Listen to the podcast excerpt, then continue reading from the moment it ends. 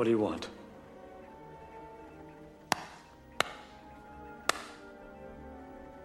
Take one goddamn guess.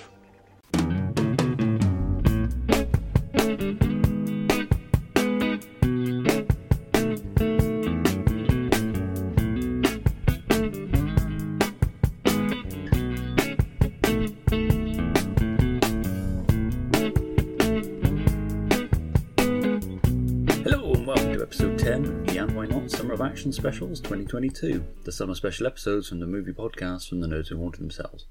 I'm Stuart Mulrain, and each episode for this 10 part series of specials, I've been joined by a guest to talk about an 80s or 90s action movie selected from the long list the guests had to pick from. So far, we've talked about Lethal Weapon, Beverly Hills Cop, Cobra, Commando, Taffin, The Rock, Last Action Hero, Con Air, and Out for Justice. For this episode, though, we bring the summer of action to a close as I'm joined by Raechel Leigh Carter to discuss the final part of the Nick Cage Holy Trinity, Face Off. I hope you enjoy the film talk, and as always, and if you feel like doing so, you can keep the conversation going in the comments on our socials, in the And Why Not Facebook group, or wherever you see this episode posted. And now, and with an advance warning on spoilers and all that introduction stuff out of the way, let's roll the trailer for Face Off. I've been um, chasing this guy ever since I joined the force. He he has no conscience and he uh, he shows no no remorse. He's the mastermind behind numerous bombings and political assassinations. He uh, has a felony list a mile long: murder, arson, kidnapping, terrorism, you name it. He's the most dangerous and brilliant criminal mind I've ever known. I, for years, I've I've been watching him, tracking him, studying his every every move. I know his every every mannerism, every facial tick, gesture. I know him better than he knows himself. And now, after all this time, I finally figured out a way to trap him. I will become him.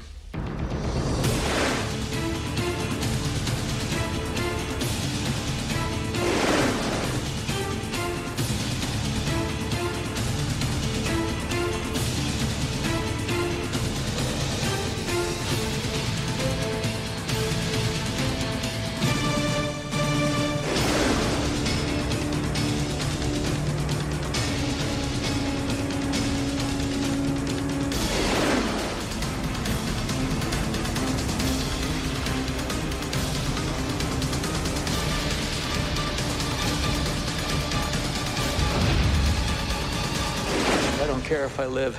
You're not having any fun, are you, Sean? Try terrorism for hire. We'll blow some stuff up. It's more fun.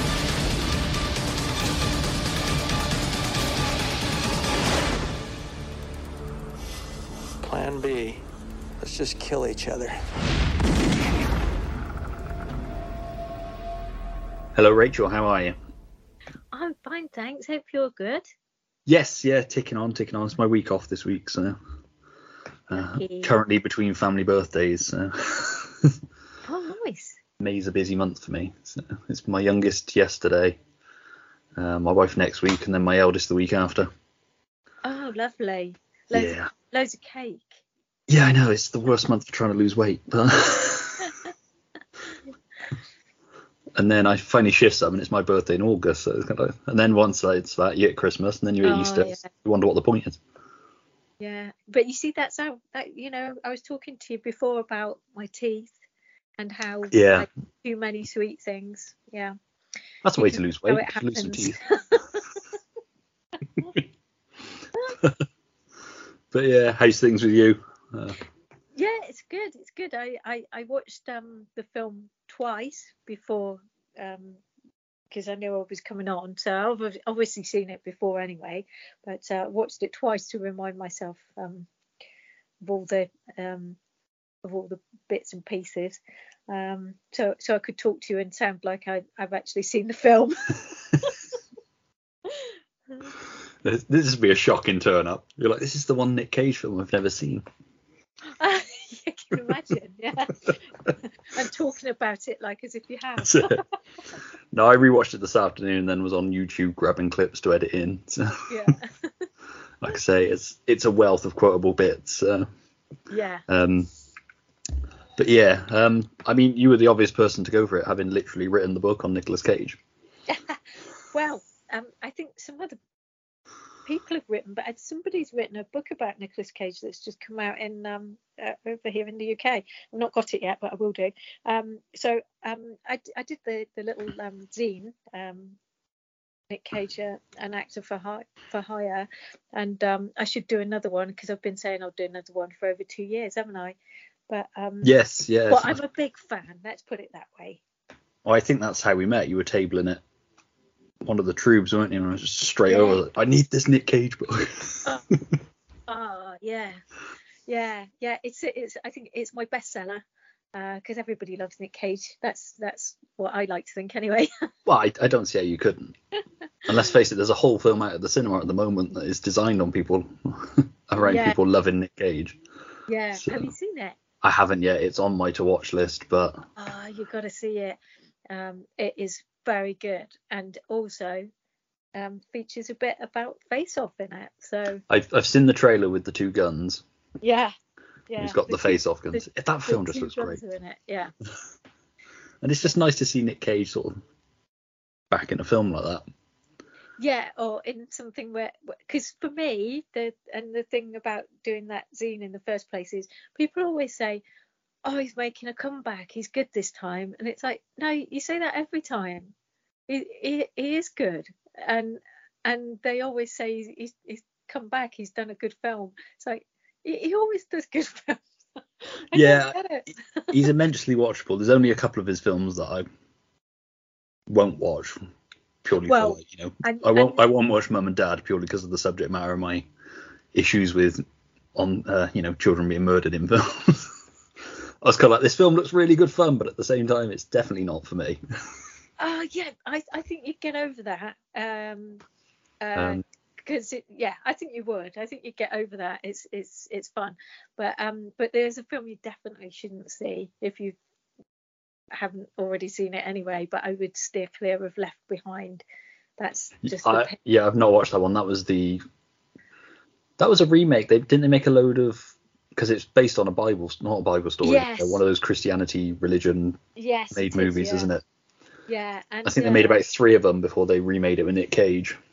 Yeah, and uh, he is the best thing about it. But uh, despite the fact that he makes any film he's in, in my opinion, he makes any film he's in uh, better um, just by being there. Uh, it, he had a hard job on his hands with that one because uh, they didn't give him much to work with, and uh, it's No. not a very good film.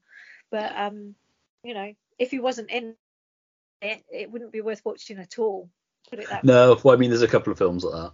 Um, that are, you know, if Nick Cage wasn't in it, I really wouldn't have bothered. But yeah. al- although knowing I found surprisingly bleak at the end. Which one? knowing, Oh, Knowing. Yes. Yeah. I remember when the trailer came out, I was like, they've got a third National Treasure film out really quick, and it's like, no, no, that isn't a National Treasure film. but, but, but with this one, we got Cage right at the end of what is largely considered to be the Holy Trinity of The Rock, Con Air, and culminating in Face Off. Yes. Yeah. say that Which- peak mid late nineties. Can I ask you which one's your favourite out of those three? Or is that would that be telling? Um, it, I mean, I've got a soft spot for all of them. I think possibly The Rock edges it out of all three. I do love Con Air though, and I love this one just for the pure ridiculousness of them both. yeah. Um, we're doing all three as part of this action movie Yeah. Yeah. thing. Uh, we've got a nice little breakup of three Nick Cage films because you can't do one of these. You can't do a '90s one without doing these three Nick Cage ones. No, you can't, can you? Luckily, three different people picked them. but um, The Rock for me kind of edges it because you've got the Sean Connery factor as well because he's just so good in that film. He he is, yeah. But I think Con Air just edges it for me because it's got Steve Buscemi as well. Yeah, we we did that one, Andy and I, the other day. Um, we talked about the how am I supposed to feel about Steve Buscemi in this film I because it's yeah. a weird character arc. but it's such a good film though. It is, like I say, it's it's just so fucking ridiculous. You can't help but get along with it. it's a bit like Drive Angry. It's like this film's so stupid, I've just got to love it. Yeah, you yeah you got to suspend your disbelief. That's it. Although Drive Angry does have the added thing of William Fichtner as well as a Death's Accountant. but but yeah, um, for this one, like I say, we're going to the end of the Hojo Disney, which was the same year as Con Air, so um, 1997. Uh, written by um, Mike Werb and Michael Colleary, Collieri. Murdered that one. Uh, directed by John Woo, starring John Travolta, Nicolas Cage, Joan Allen, Gina Gershon, and Alessandro Nivola. Um, released in cinemas on the 19th June 1997 in the US and the 7th of November 97 over here. Uh, grossed 245 million 676 146 worldwide. Uh, that's dollars on an estimated budget of 80 million dollars, according to IMDb. Was discussed on episode 109 of the How Did This Get Made podcast, um, where they weren't fans, but weirdly. Um, and Roger Ebert gave the film three stars out of four, saying this is an actor's dream, and Travolta and Craig, uh, Craig, Travolta and Cage make the most of it, uh, which I think is true. Um, I've got several notes in, like like I said to you before we started recording. I've got four pages of notes, which is yeah. for for people who want to think normally the notes are about a page and a half while I'm watching the film. I kept having to rewind because I'd stopped to make notes, and I was like, I'm probably missing more good stuff. I kept pausing it, yeah. Uh, and yeah, there's there's lots of notes that I uh, didn't write down because I thought this is getting a bit silly now. I could write a pretty much transcribe the film at this point. Yeah, no, an essay on it. Yeah. um, so when did you first see it? Did you was it a cinema job for you or? No, it wasn't actually, um, and it probably wasn't um, that long ago I don't mean that long ago, like as in, in in the past year or so, but um, but it was a long time after it was released before I saw it. Um, I can't can't quite remember when I first saw it, but um, yeah, um, not at the cinema. Um, and I do love this film, um, but John Travolta's acting just kills it for me. It's just yeah. Uh, see, I, I like Travolta. well, I mean, we'll, we'll come on to it in a bit, but yeah, um, yeah, it doesn't hold up as well as it did at the time because I went to the cinema to watch it because this was when I was going to watch like two or three films a day at the cinema on my day off. Yeah.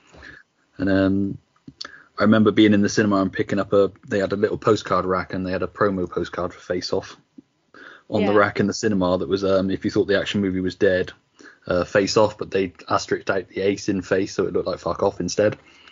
Oh. Um, I've still got it somewhere in the loft. I was going to go up and have a rummage round see if I could find it, but be a bit like needle in a haystack in my loft at the minute. So. but yeah. I, I, always kept it. it, was, it was obviously an incredible success anyway, um, because like you know you would have seen that I posted on um, on Twitter the other day that I'd found a, a novelization of it. Um, yeah, because I commented I had bad. no idea that even existed. Have yeah. you read it? I started reading it. I've not I've not finished it yet. I, I just get a bit annoyed with the with the writer because um, the the first thing that um, annoyed me was that it refers to um, Castor Troy as having brown eyes. And I was like, have you seen this film? They've both got very blue eyes. so I don't know where don't know where this this guy is coming from. He's obviously not seen the film. perhaps perhaps it was written before they cast Nick Cage because I know there were a few people in line for know, it. But, it but if um if it was with John Travolta, John Travolta's got clearly got blue eyes as well. Yeah. So, and because they were look like each other, you know, and uh, um, yeah, I mean maybe maybe you're right. Maybe it was um, uh, written from the the using the script, but um, yeah. the original one is uh, anyway. Schwarzenegger and Stallone apparently. Ah, okay. I mean, this is according to IMDb, so. Yeah, yeah. I think at one point they were after Kevin Costner. I might be wrong. I know they wanted Kevin yeah. Costner for Con Air at one point. Um, oh, here we go. Other pairs of actors that were considered for Sean Archer and Castor Troy, besides uh, Schwarzenegger and Stallone, were Harrison Ford and Michael Douglas, uh, Bruce Willis and Alec Baldwin, Al Pacino and Robert De Niro. Can you imagine Pacino and De Niro doing this? Oh, yeah. I mean, now you can, but back then. uh, Van Damme and Steven Seagal, and Denzel Washington and Wesley Snipes.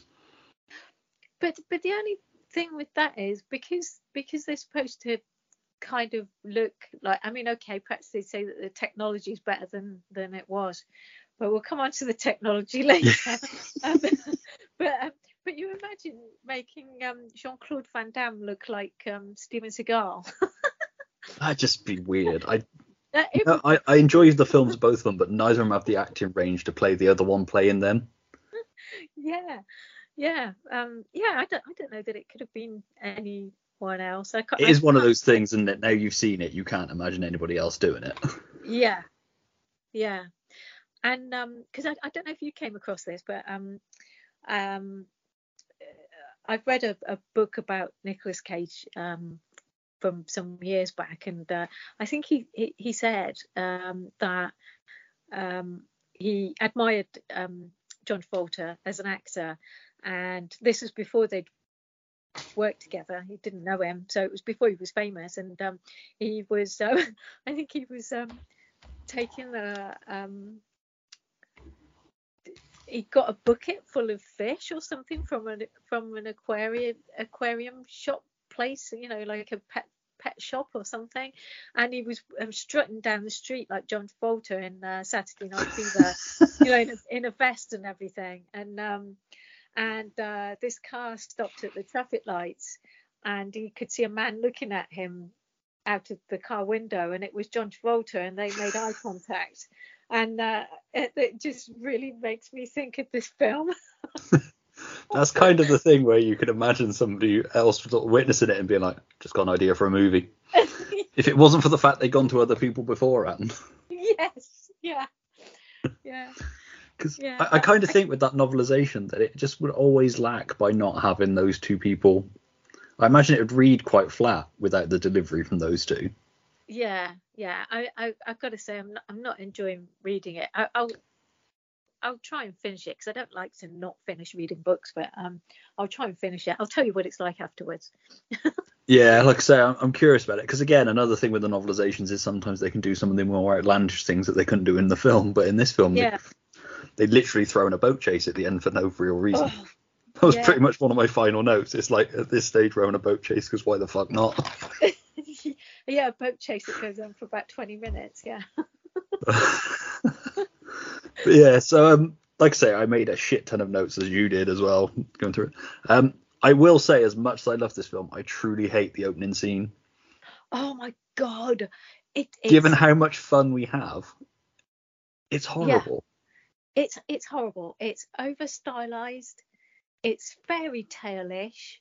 All this kind of merry-go-round. It's very sappy. Uh, it's it's just that kind of um rose tinted spectacles like oh i'm in a i'm in a dream world and then oh this awful thing happens.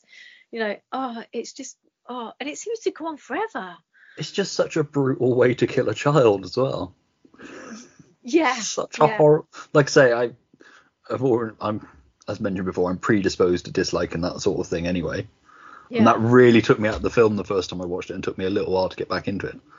Um, possibly still the case because it feels like it takes a little bit of time for the film to get going again after that. yes It's sort of the Yeah. airport scene is where it really picks up again. You've got the little Yeah. bits with Travolta and uh, not Travolta, uh, Cage doing the Alleluia bit. Oh, I love that. That's one of my favorite things. Um, I just, oh, yeah. Oh, do you do you enjoy that scene? I do. It, it as an as I've got older, I'm kind of like, how old is that girl? This is ridiculous. so I know he's a bad guy, but yeah, he yeah he doesn't care though, does it? Because actually, you know, um, the, there's the lady on on the plane as well, the one that turns out to be an FBI agent, I guess. Um, um, Winters, yeah. who he he, te- he tells her to sit on his lap and um she looks older so i don't think you know i think he's just like anything goes um I think he just appreciates a he sees certain peak kind of bottom, doesn't he? um yeah I, I did write down the uh, if I were to let you suck my tongue, would you be grateful? I wonder if that. I wonder how many people tried that chat up line afterwards. You can just imagine dude bros in nightclubs and that. If I were to send you, no, no, no, scrap that. I'd imagine a lot of them getting kicked in the bollocks because they're not Nicolas Cage. Yeah. but at the same time, you know, he's got a cigarette on as well. He's like, you know, you're just like, that, that's going to taste horrible. like sucking an ashtray. Yeah, like yeah, like sucking an ashtray. But I love I love in that scene where he's like, um, I, I, I don't know if I can do it. Probably not. We know when he's going, let's go, let's go. Let's go, let's go, on board, let's go. Here you go. Hmm, bravo. Would you like anything else once we're airborne? Oh, Peach. Sit. Come here. Hmm. You know, I can uh, eat a peach for hours. Um, if I were to send you flowers, where would I, uh... no, wait, let me rephrase. If I were to let you suck my tongue, would you be grateful?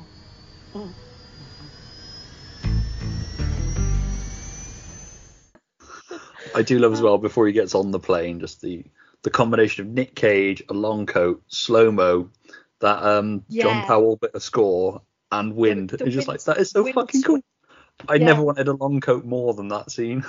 Yeah, yeah, so so John Woo, isn't it? Yeah, yeah, um, yeah. The uh, he loves his slow mo in his films. I, I've I've not seen that many of his films. I've got to be honest with you. Um, I've seen um aside from so aside from um Face Off, I've got Wind Talkers, of course, because it's got Nicolas Cage in it, but I have not watched it yet because it's a war film and they're not my favourite. So it's it's on the list. Um, but I've, so I've got that. But I the one the other ones that I have seen are Hard Target with um, Jean Claude Van Damme and uh, Broken Arrow with John Travolta. Yeah, because this is the one he did immediately after Broken Arrow. Broken Yeah. Arrow's also got a cool slow mo shot of John Travolta Yeah, walking through the desert kind of thing. He, he Again, just- to a nice twangy bit of guitar music. he loves his slow mo. He loves his birds. It just makes people look cool. slow mo doves and um he he loves uh, dark glasses doesn't he he loves sunglasses and yeah, I've got the note later for on that's just doves yeah when, doves. when they finally appear.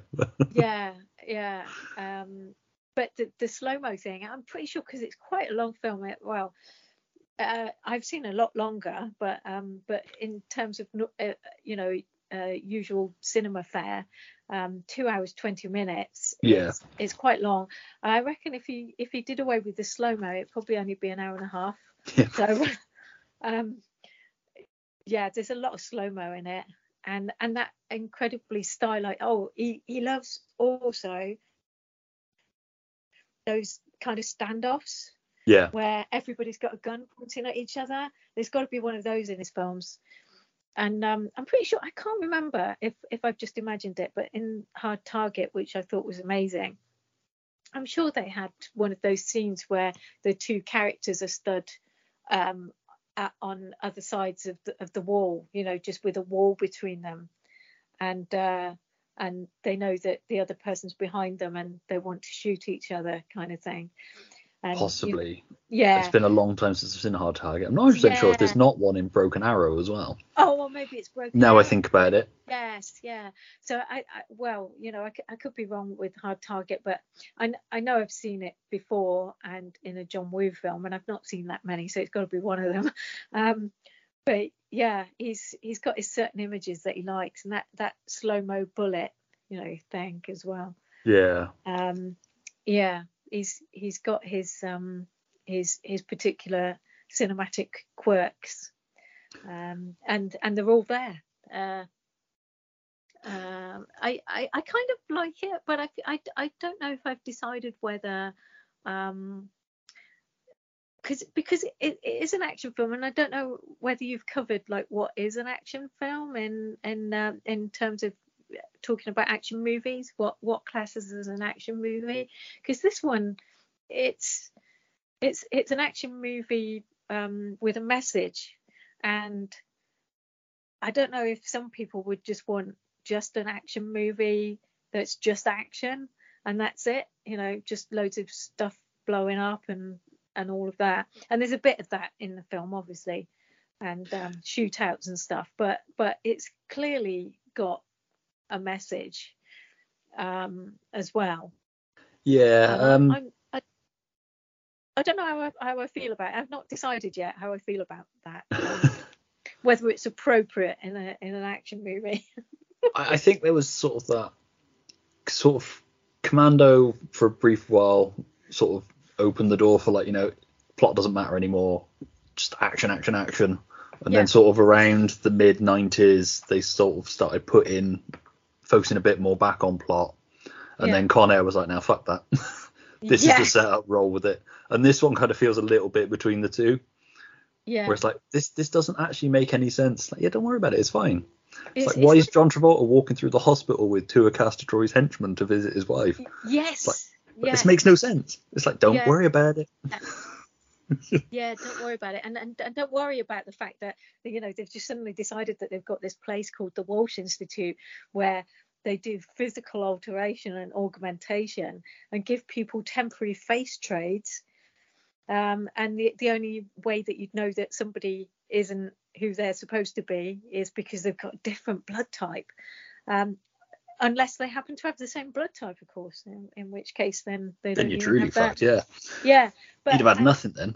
Yeah and and and the fact that um you know uh the at the end even after this specialist dude who's um who's um been working at the institute after, after he's died because um Castor Troy's guys, uh, not Castor Troy's, sorry. um, well, whichever one it is, anyway, wh- whichever one you want to believe it is, has um, has killed them all off. Then um, it, it's all going to be fine at the end because they're bringing in the top surgical team from DC. So I, again. I, I Yeah. had that note of like you know Yeah. lucky that there's another surgeon who can do this yeah, one of a kind like- specialist like- procedure exactly. Like like they've got rid of you know all these Walsh Institute people, so you won't be able to go back to how how you used to be.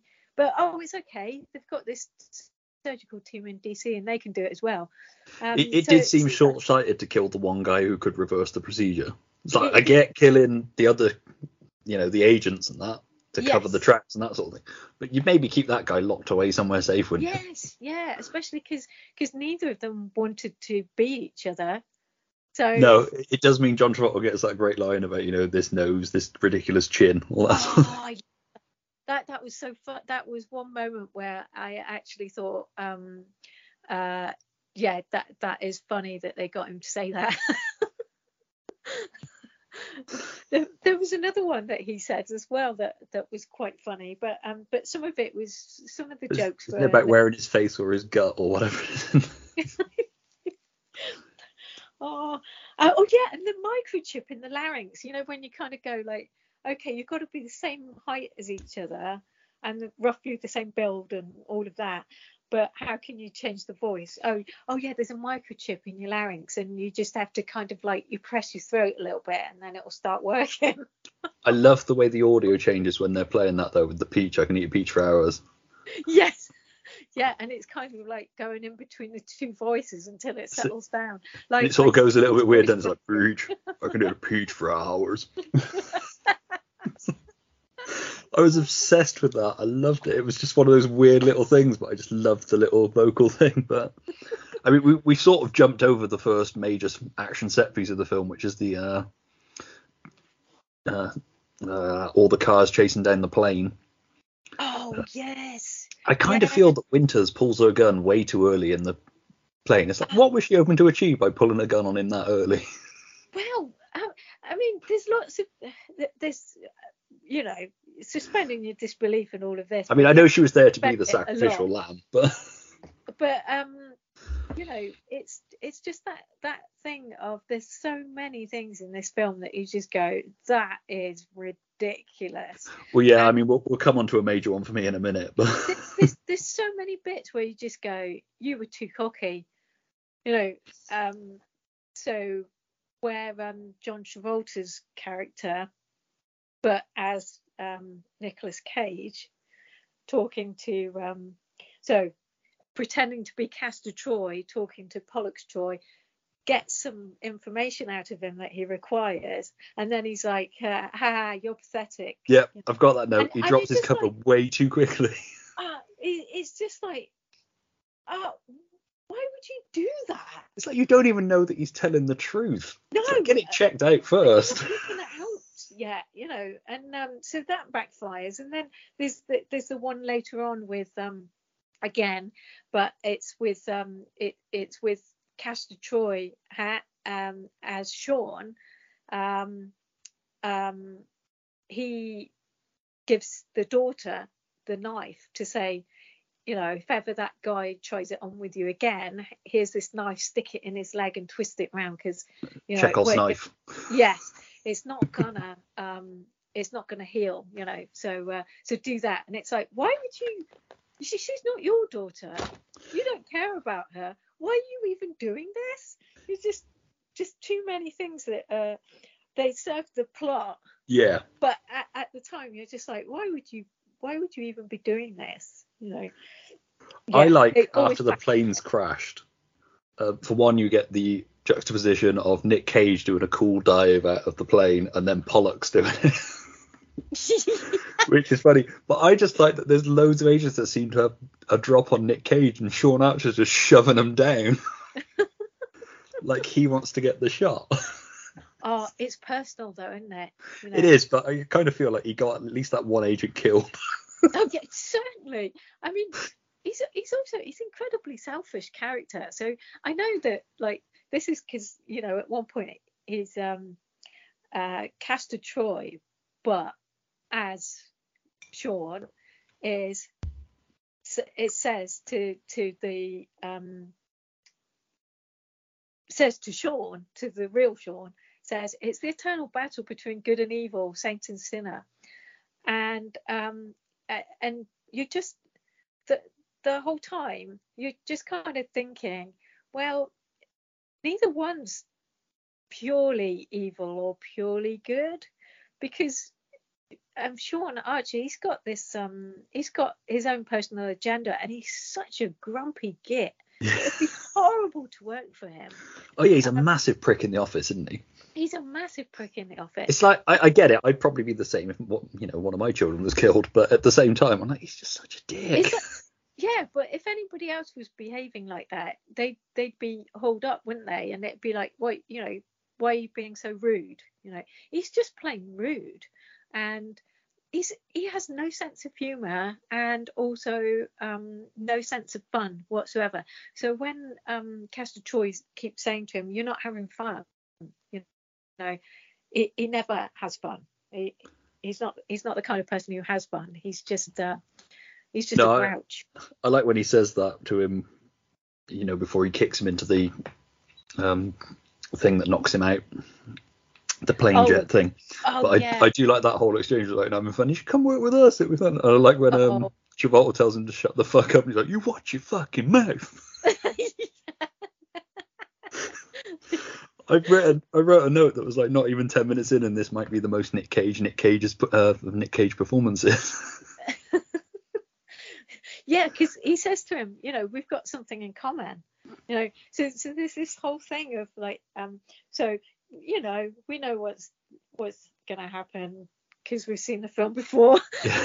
so we know that they're going to become each other and uh, and it's like is there a bit of him inside him and um, you know you can see that they're battling with um, being the other person or pretending to be the other person. And uh, and there's all these uh, you know obvious things that come to mind like getting under someone's skin and stuff like that because uh, Castor Troy really knows how to get under Sean Archer's skin. Um, he he just presses the buttons at, at all times. Um, and uh, it, it, it's also about identity and stuff because he, he you know um, with Sean Archer's daughter and she's got a different image every week. And um, and this is something else that I don't get.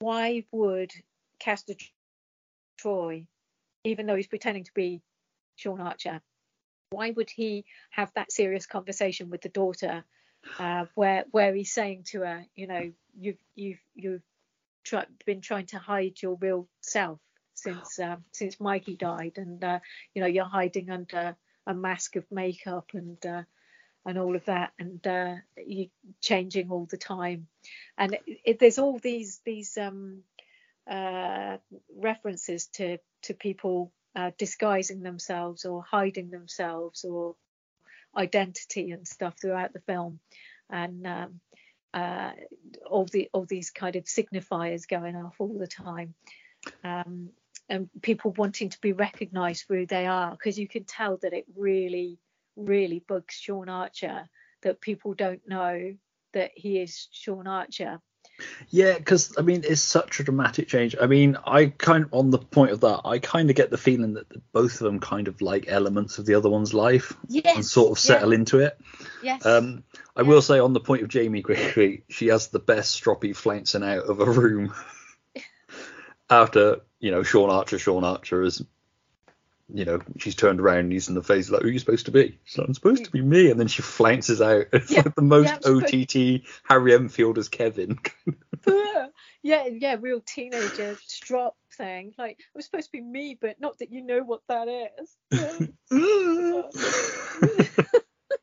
She also has that weird thing at the end where she's like, "Daddy," right at the very end, and then she's like, "I'm sorry, I shot you." Like, what the fuck is that? but you notice as well that it's like, oh, she's gone back to to being um her true self, which is not not some kind of because because you know the the American crap punk thing, which is like, I'll wear some black lipstick or something or loads of eyeliner and I'm suddenly a punk, you know. And she's back to where being all sort of um squeaky clean and wearing That's how you act out as an American teen. and yeah and uh, just overnight you know she's suddenly got um a, a different hairstyle and uh and she's she's all being all daddy all of that yeah yeah i'm sorry i shot you yeah Such a weird little moment. I mean, we're jumping right ahead there. But, but yeah, so obviously they um he thinks he's killed Castor Troy, and obviously he hasn't. Um, Yeah. They're keeping him alive, which why? why i know just so just many, just on the off chance they need his face. yeah. but it's like I get the whole Hippocratic oath thing, but once they've got his face off, why do they need to keep him alive? Because they don't put John Travolta's face on him to keep that fresh or anything. no um, and, uh, but of course that that allows that fa- fast uh, fabulous oh sorry i can't talk that fabulous scene where he's sitting there with no face on smoking a cigarette The whole exchange of, you know, what do you want? Take one goddamn guess, and you can just see the reflection in the lens of his lens. But it's like you think, why tempt fate? You'd at least lock him in a room or something, wouldn't you? Or have a guard on him. you know like how do you smoke a cigarette without lips It's like I know they're like he's a vegetable, but just yes i know you just ask him for trouble. You don't know what ripping his face off is going to do. And also the sound the thing makes when they take John Travolta's face off, that weird sort of. oh yeah plunger isn't it it's a face plunger It's just yeah. the noise of the face actually finally popping off his skin. It's like, oh, but also weirdly soothing. yeah and when they sort of massage the face to get it on him, yeah like- I've Yeah, often thought of like- like, you know, when you feel like your sinuses and that, it's like just massaging your face like it's somebody putting a face back on. yeah and and also at that point when he's like um oh my face is all itchy and he's like rubbing his face Yeah. against the wall I thought that was quite a nice little scene because I imagined it would be. Because for one, you know, you've got a face that's the wrong blood type. yes. oh dear but it's yeah, uh, that whole surgery scene and the doing the uh, voice changing thing. I I- take it they tracked everybody else involved in that surgery down off screen and killed them. Because if not, Yeah. it wasn't just the three people that knew. Yeah, exactly. Because um, well, I mean, they killed Tito. Yeah, you know, uh, well, he killed Tito and nicked the wedding ring off him, didn't they? Yeah, they killed CCH Pounder, which is a horrible waste of CCH Pounder. Yes. Yes. She's such a good actress and she's got such a thankless role in this film. But like. Beyond her, uh, he's a wasn't she- vegetable and stubbing the cigarette I was going to say, um, you know, she probably had to pay for putting a cigarette out on his arm, didn't she? But there was the woman that was there when they were doing the voice changing thing. She obviously knows. Where was she? Yeah. Is there just a li- did they just kill everybody at that? Yeah. Who are these people? I mean, I assume one of them was a top surgeon that had flown out who's going to fly back in. Yeah. Because you'd think with it coming up on the news, you'd be like, oh, let's put that guy's face on somebody else the other week. so I'm just assuming off screen they got a Rolodex or whoever it was and just killed them all off screen. But Yeah, yeah, because they must have had some kind of like diary in the office that said, uh, um, uh, you know, clientele or you know, staff actually um, who were on the premises when we took that face off. when they signed in in in the signing in book or something. again, I'd be like, I'm cool with doing the surgery, but and I know this guy's a vegetable, but are we like gonna let him die after, or like at least lock him up? Because just in case he wakes up, I don't want him coming and killing me in my sleep. I, it's like, nah, I'll be fine. you know, like like morally, whether you know, it just, just didn't seem to occur to anybody that it was not morally correct to do this, and and how dangerous it, it was as well. I mean, you you got the intimation that you know, because Tito was like, oh, I don't know if you should do this, but by that point he decided that he was doing it anyway, and um, but uh, but it hadn't really occurred to them that so what happens that you've got this guy in the body of um, a very dangerous um, criminal um, who's like a a, a bomber, um, uh, a terrorist. Uh, sort of, he seems to be kind of a um, a killer for hire or something. I don't know. I, am I'm not quite clear on on. It must be for money. I, Yeah, I I'm think he's gonna just like a contract criminal, isn't he? Yeah, he's a contract criminal. So he's in his body and he doesn't kind of think that that like what if the police see me and go, Oh, there's Castor Troy, we want him for loads of things, we might just shoot him. You know, in the face. yeah, in the face. we might just shoot him in the face. Um, yeah, it, it, it only sort of occurs to him later in the film that he's being chased down by loads of police and the FBI and everything because they all think that he's uh, Castor Troy. Um, yeah, I, yeah, just so many things, so many um, holes in it as well. But you know, you've got to take it for what it is, I suppose. yeah. I kind Um, of like Pollux. How do you feel about Pollux? See, Pollux is one of those sniveling little shits. I don't understand why he wasn't murdered as soon as he got into prison. Because he's Castor Troy's brother. But as far as everybody knows, Castor Troy's dead, so it's Yeah, but he probably had a lot of pull, and um, there there would have been a lot of people who were um, loyal to him. So maybe he was protected for that reason. yeah. But then he, but then again, he probably also got on a lot of people's nerves. So yeah, I don't know really. Um, it's got it's kind of odd because he's got this these two sides to him. He's he's obviously a genius, but then also It's weirdly childlike as well, isn't he? It's I mean, Very. there's the whole thing of tying the shoelace, which I think Yeah. plays really nicely when he ties his shoelace after he's been killed. Yeah, because because uh, uh, you know with this is when you see the other side to Castor Troy's character, which is that he does love someone and Yeah. he does care about someone and he does have feelings. Um, he just doesn't show them very often. But his brother is his his world, and um, probably if he knew that he had that son with Sasha. His son would have been his entire world, but of course she's kept it secret from him because she's scared that um. Because you would. be- yeah, well, because you would, because you, yeah, for obvious reasons. But Nick Cage gets to do some amazing stuff in this film, amazing acting. Um, him waking up, sort of touching his face and just flood, and then sort of walking over and seeing Travolta's facing the thing, and just him start screaming, and then his phone Yeah. call. I love the emotions he goes through the phone call. He's like, they've, they've, they've, but it's gonna be fine. We can make this work. and his whole, his whole when he sat there watching the thing with his face, I was like, I've helped myself to some of your groovy drugs. and then him in the prison, um, being Nicolas Cage, playing John Travolta, trying to figure out how to be Nicolas Cage. Yeah, yeah. I mean, It's it's so well done.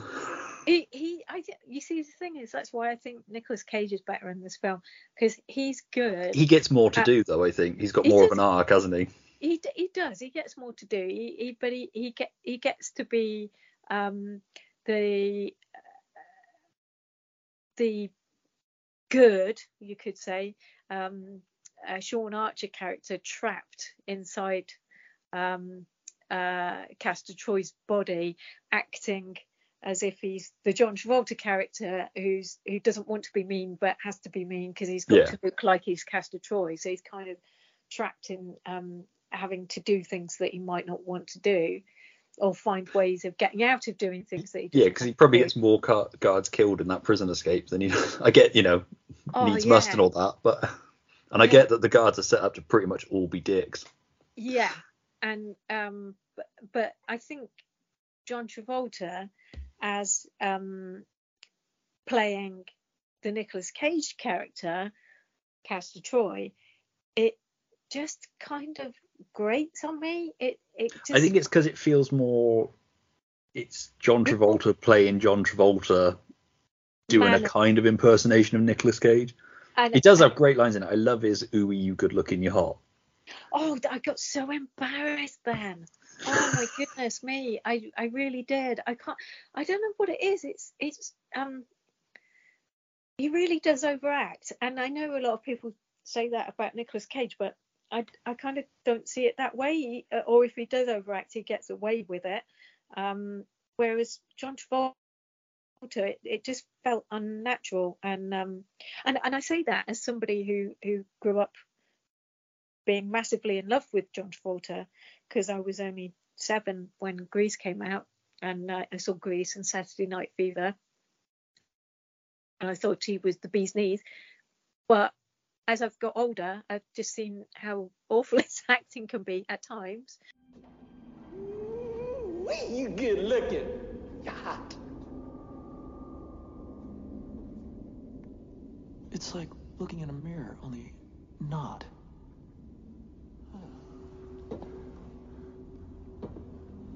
Troy, Now that is between us. Okay? but you were. In a coma? Nothing like having your face cut off to disturb your sleep. Read the newspaper lately?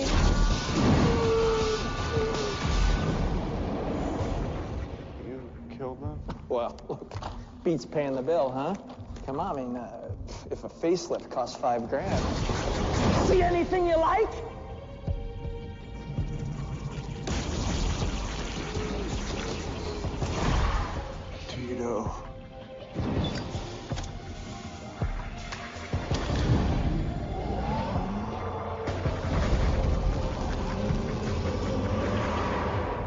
Torched all the evidence that proves you're you.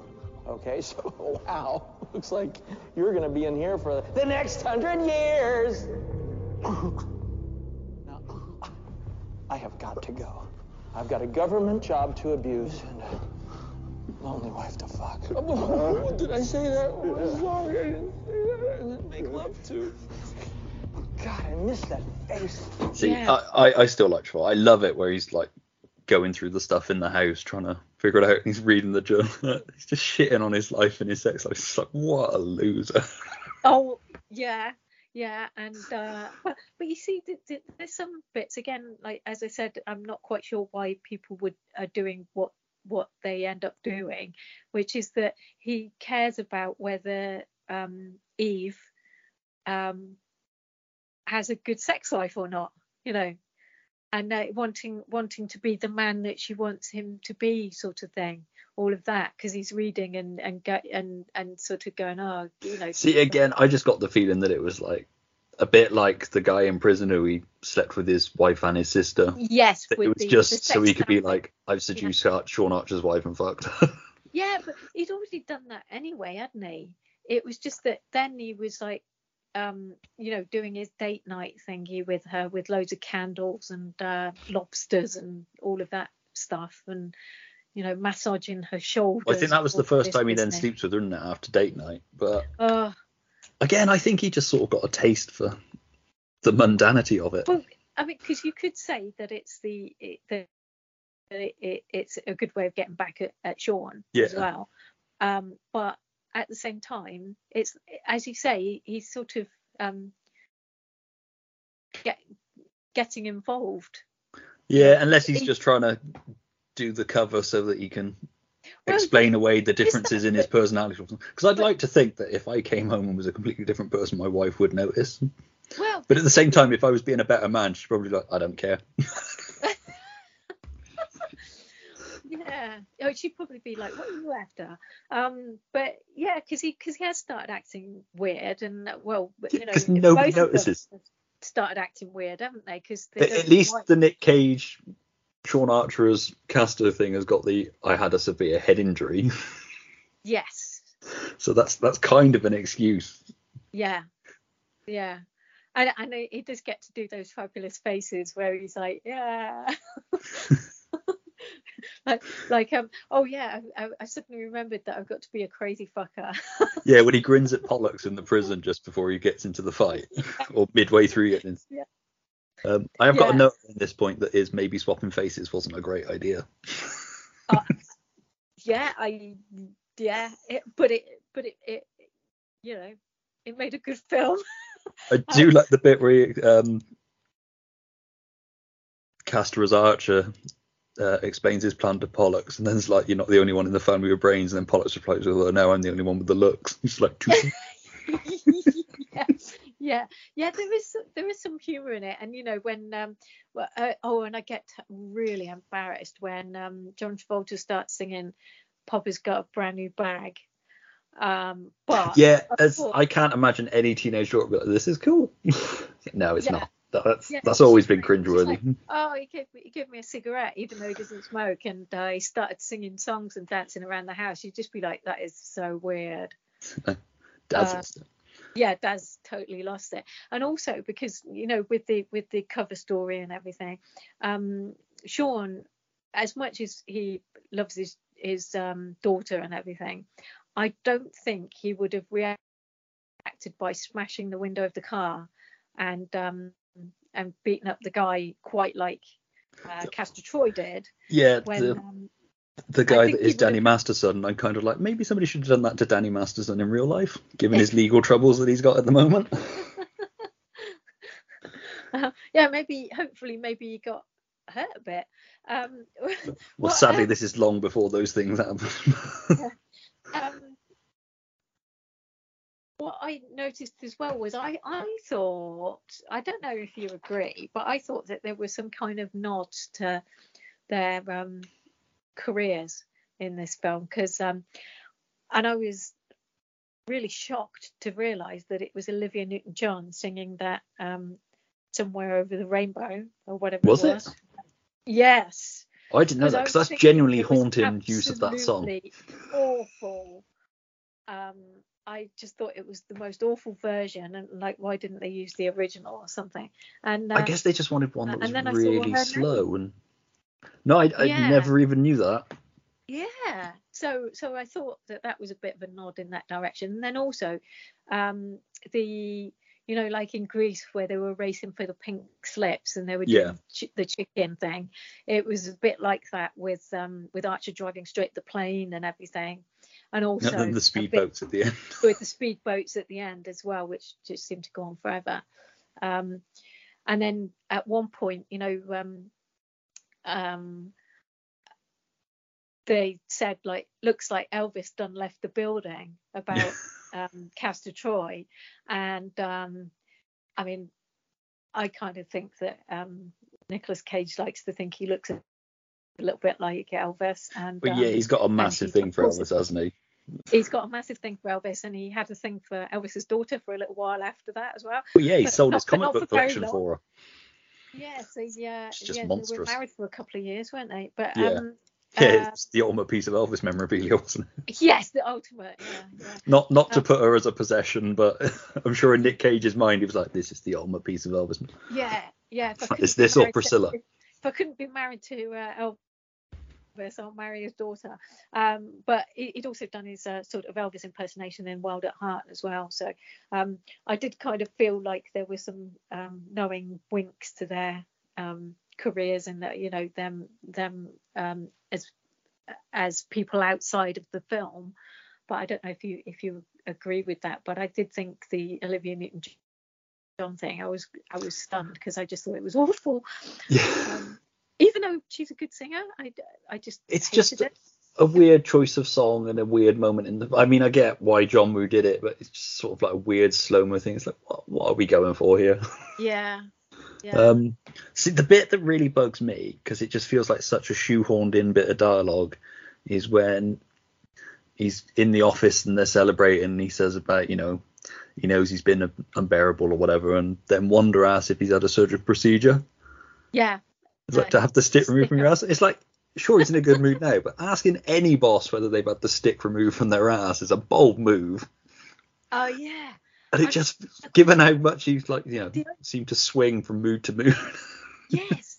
And also, given that they knew that he was such a humorless git, um, even though he seemed to be in a good mood for that moment, um, you you'd still say to yourself, maybe I'm pushing it a bit too far here. But, but they the only reason blatantly wanted that whole, you know, we need to get in a thing where he thinks he's been rumbled. so if we get somebody to bring up a surgical procedure, what about a stick in the ass? Yeah, yeah, fine. Yeah, yeah, yeah, yeah. The surgical procedure, just a small surgical procedure. Yeah, yeah, and yeah, there were so many things sort of talking about uh, about um, things like that, and um, what uh, about him him wanting to be they, them wanting to be recognised as themselves, Yeah, and um, and the the thing with the hand on the face, you know, where it's like uh, he runs his hand down people's see, face. I, I've got this written here. Is a face hand waterfall thing weird? Yeah, it is weird. Because It's a bit it's a bit intrusive, I find. I, I don't think I'd want to be greeted by somebody running their hand down. it's one of those things at seventeen. Unless 17 it I was thought. Nicolas Cage. It's one of those things that at 17, when I didn't have a family and anything, I thought, oh, that's quite a nice family weird little thing, but you know, it's quite sweet. And then the more I saw it as I got older, I was like, actually, that's really fucking creepy. It it's is- such an odd thing. What is it? It's not even touching the face. It's like, what is this doing?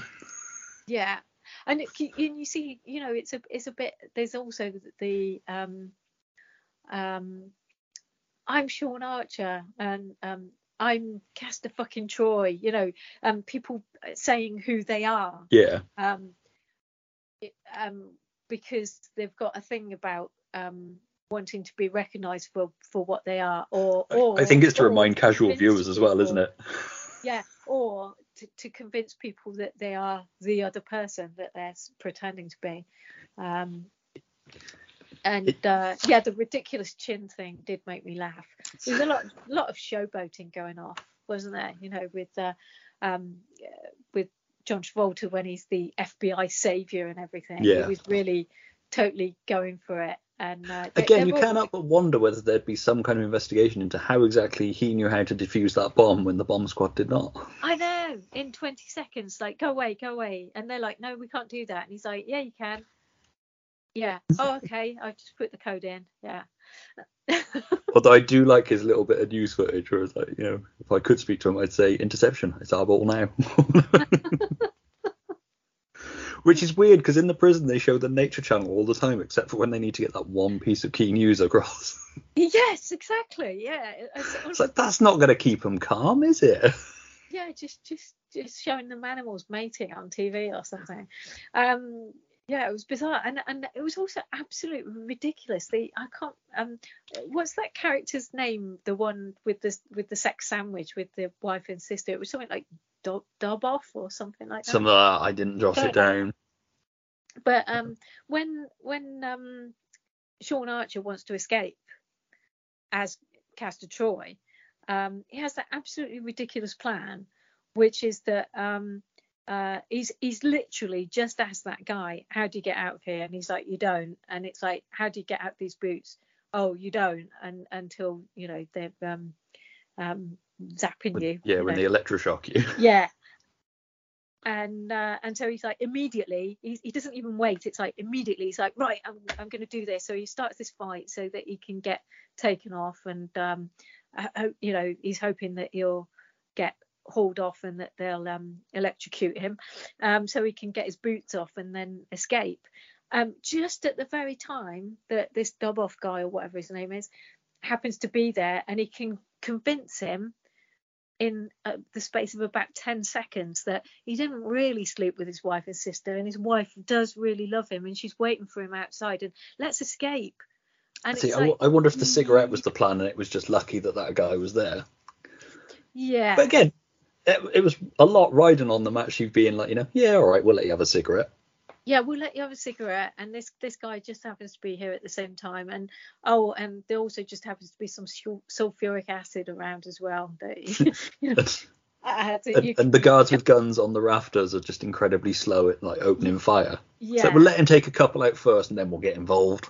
and then Perhaps um, paperwork, and they don't want to fill it out, so they're just like, it, it's fine until we absolutely have to. And then I don't know about this because I'm I'm not I'm not so good at biology and um, all of this kind of thing. But if you jumped that far into the ocean, would you be all right? I, I don't know. I suppose people jump off cliffs, which is possibly, but I mean that can go either way. But I suppose that's if there's rocks underneath you. But he was uh, obviously absolutely fine, and within about the space of about half an hour, had managed to get to dry land. Yeah, surprising how close that is to land, isn't it? yeah, You'd have thought it would have been out in the middle of the ocean, given that it's a secret prison facility. Because yeah. that close to land, somebody with a decent telescope could just be looking at the wrong time, be like, "I wonder what all this helicopter's going over there for. Let's have a peek through." We seem to be shipping in convicts. yeah, But again, I, I think it's one of those, you know, uh, Basil exposition, time travel things in Austin Powers, and it's like, uh, I wouldn't think about that sort of thing. And if I were you, I wouldn't worry too much about it either. like I say, there's so much in this film that you, you know, it's like, did they? He's he's sleep. He's as he's obviously got John Travolta's face, but he hasn't got his body. yeah. Sleeping with Joan Allen's kind of risky if they got the same penis. Not to be vulgar, but yeah, Like, it's Yeah. weird. My husband's like a few inches bigger or smaller or wider or. But he massaged me, so it's fine. yeah, and he was being nice, and they didn't fall asleep, so you know, I'll take what I can get. I, I love Nicolas Cage as John Travolta on drugs. Yeah, that is really good. That that is really That good. whole exchange of, you know, I want to take his face off. Nick Yes. Cassavetes being like, no more drugs for that man. Um, that whole scene's weird though, because we sort of are we now supposed to be rooting for the bad guys? Who are bad guys, but they're helping the good guy in that shootout? Yeah, and and and And you got cops just blindly shooting at a kid. yeah, So yeah. there's Castor Troy and a kid underneath that glass thing. Just shoot it anyway. whatever it takes.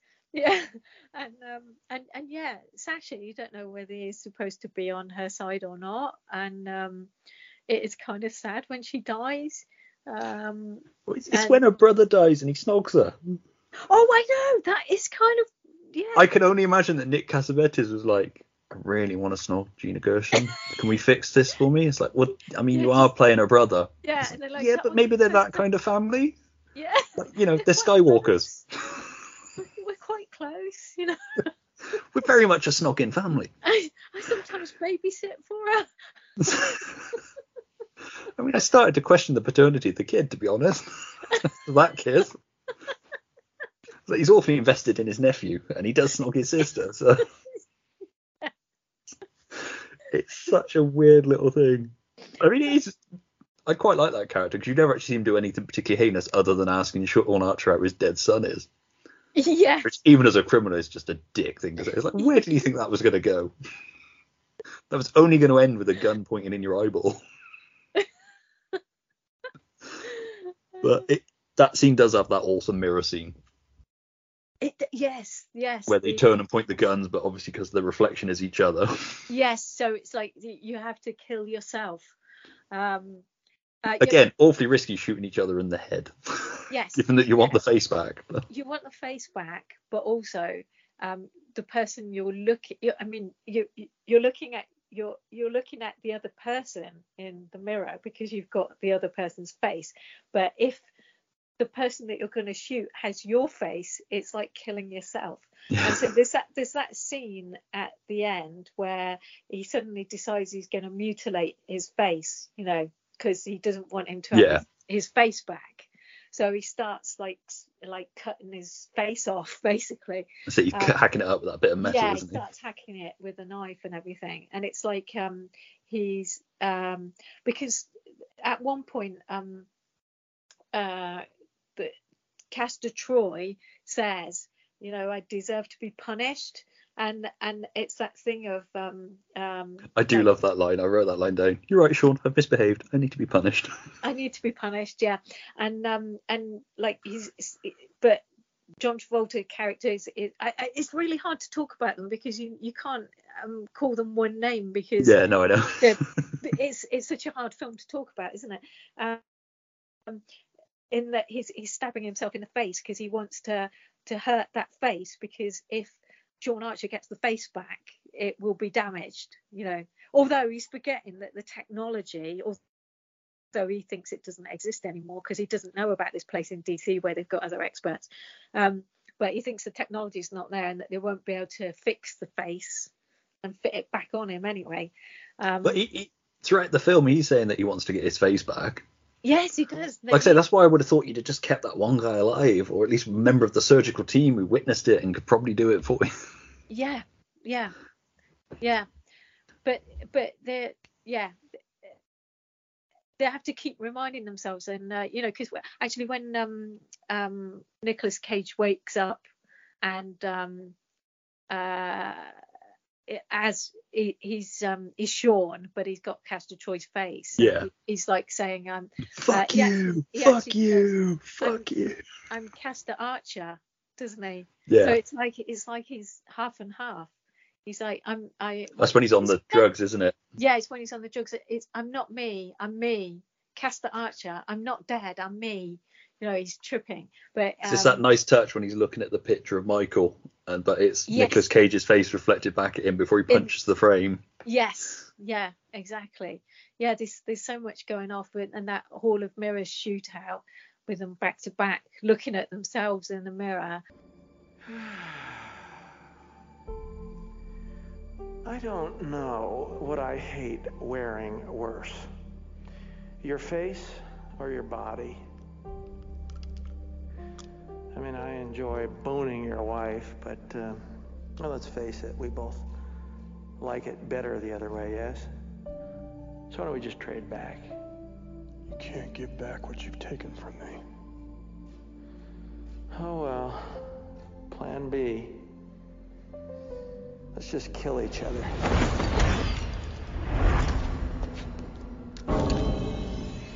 Which that's a weird setup to have in your place, isn't it?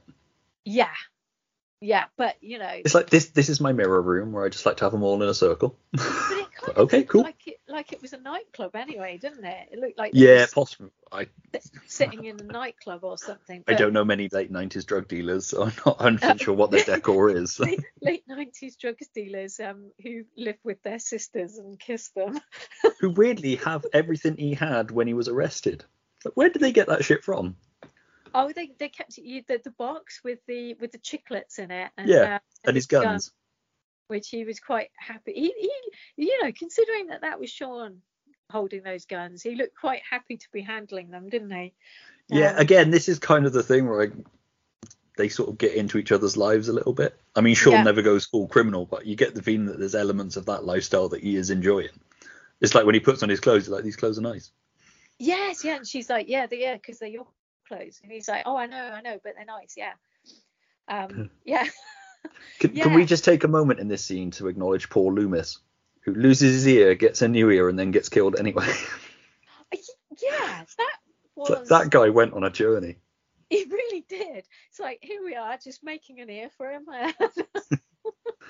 Um, he's played by Matt Ross as well, who directed Captain Fantastic, which we previously covered on the pod. But Oh, I just, I just, I, I just thought he had such a sad little story arc. it's like Desperate Housewives guy, perfectly fine. He gets knocked out and they pretend they've killed him. Yeah, But poor Loomis, yeah. Oh no. Yeah, or, or or even Wanda with her stick up your ass comment, I was kind of like, she's going to get it later on for that. yeah, definitely. Wanda was going to get it, but actually, Wanda ended up saving the day when Yeah. Eve called her, didn't she? I mean, how how she believed what Eve was telling her, except that she would have gone like, yeah, because actually that comment that I made about him having a stick up his ass, he wouldn't have accepted that. Um, so maybe I bet she was like, okay, I've got this wild thing to tell you, but Ah. first, nobody tell him I made this comment. yeah, yeah. Can we can we just pretend that that party didn't happen? where we were all telling him what a grumpy old git he is. Um, yeah, um, but it's that. Uh, I've forgotten what I was saying now. I'm like, ah, Sorry. I don't know what's going on. No, it's all right. Um, it's it's just because there's so much to talk about, isn't it? Yeah. Um, um, oh, I can't remember what I was talking about. I'm sorry. All right, I'm that's all right. Well, podcast. If, Um, if it comes back to you, um, well, I mean, sort of go moving away from the action. Then there's a genuinely lovely scene between Nicolas Cage and Joan Allen in the hospital where he's talking about their first date. Yes. And you're like, as much fun as John Travolta's having, Nick Cage got the better end of the deal as far as being able to act goes. Yeah, he definitely did. Because Travolta's not Sean Archer for that much of the film. No, and and also the Sean Archer that we see Is a is bellend. presumably not. Yeah, is presumably He's a not raving bellend. That she first met Yeah. before their son had been killed, and um and he started um suffering every day, you know, um and taking it out on everybody, um and uh yeah, and but he does get to John Travolta char- character as um um no sorry ca- again ca- Castor Troy. Uh, it's so hard to talk That's it. about Nick, Nick Cage as John Travolta as yeah Castor Troy. yeah you're, uh, about you're the only family I've got you know when he's saying to um uh, to to Joan Allen you know you're the only family I've got I don't want to lose you um uh, uh, but it's not actually tr- true because um he knows that his brother's dead but he doesn't know that he has a son so uh but but as far as he's concerned And he never knows. no, no he never knows but but as far as he's concerned he has no family anymore so maybe he had part of him had sort of thought that he'd have a self-made a ready-made family there with um a wife Yeah, because I suppose without Pollux, was what? grateful for any sex she could get and um uh, and and a daughter who likes smoking fags with him you know um i don't know um yeah and then Yeah. but I, I, yeah, I, I, I, I just, I'm sorry, I'm being rubbish on this podcast. No, no, no, it's fine. I? Like I said, there's so much to try and remember in this film. Um, But, but when he gets suspicious, you know, that because Eve's gone in the middle of the night, he didn't feel her stabbing him in the arm to get some blood. No. You know, didn't feel that. I mean, he's as tough as boots, you know. But um, he, but he wakes up and it's like, oh, she's not there.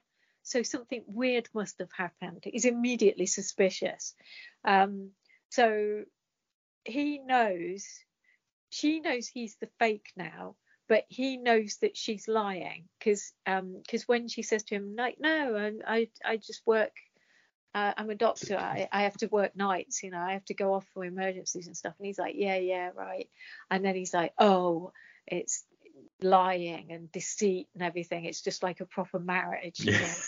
uh, whatever it is that he says. He knows she's lying as well. But like, why does that bother him? Because as Castor Troy, Castor Troy wouldn't give a shit if those people knew who he was because he wants to get Sean anyway yeah. and he wants to kill Sean and he was going to do it anyway. So why does he care if they've rumbled him? Because it was it, he was going to have to do something about it at some point anyway. I guess he couldn't do it then because his boss had just died. Yeah, I guess, I guess a pile up of you know sudden deaths of people close to him would be a bit. yeah, I suppose he could kill her and claim Castor Troy did it. Yeah, definitely. He could have. He could have done that. Could, yeah, he could have easily set that up, but totally gotten away with it. Yeah. but then we we we wouldn't have had the ending. Yeah. So obviously we we get the ending, which is at the funeral, which has got. Um, when I went to Leamington and they were holding it in the church, in my head I just had the John Travolta. Isn't this religious? yeah. I love his delivery of that line. And uh, I'd all those The- like um the wind, uh, you know, the wind sweeping through and blowing the curtains and stuff. That's it, and that's where the doves come in, isn't it? In And no one, no one thinks it's strange that suddenly there's loads of birds in the church. No, nobody's like, what? Oh, oh God! they- You, you know, normally you're at the supermarket and a pigeon walks in and everybody goes crazy, going like, oh my God, there's a bird in here, and they all go crazy trying to get the bird out of the shop. But they're at a funeral and loads of um, pigeons rock up or seagulls or God knows what. It's doves, isn't it? It's doves. Well, If, if it was set in this country, it'd be pigeons. well, yeah, it could have been doves in the church, but when he was outside, it was definitely seagulls. You know, when he was on the beach. Um, but anyway, oh, there's all these birds there, and nobody bats an eyelid. It's just like, oh, that's normal. Yeah, yeah, that's what happens when you. Um, and I, I've read something about how John Woo loves having birds in his film because they're symbolic for him, representing the purity of the soul and being messengers between people and God.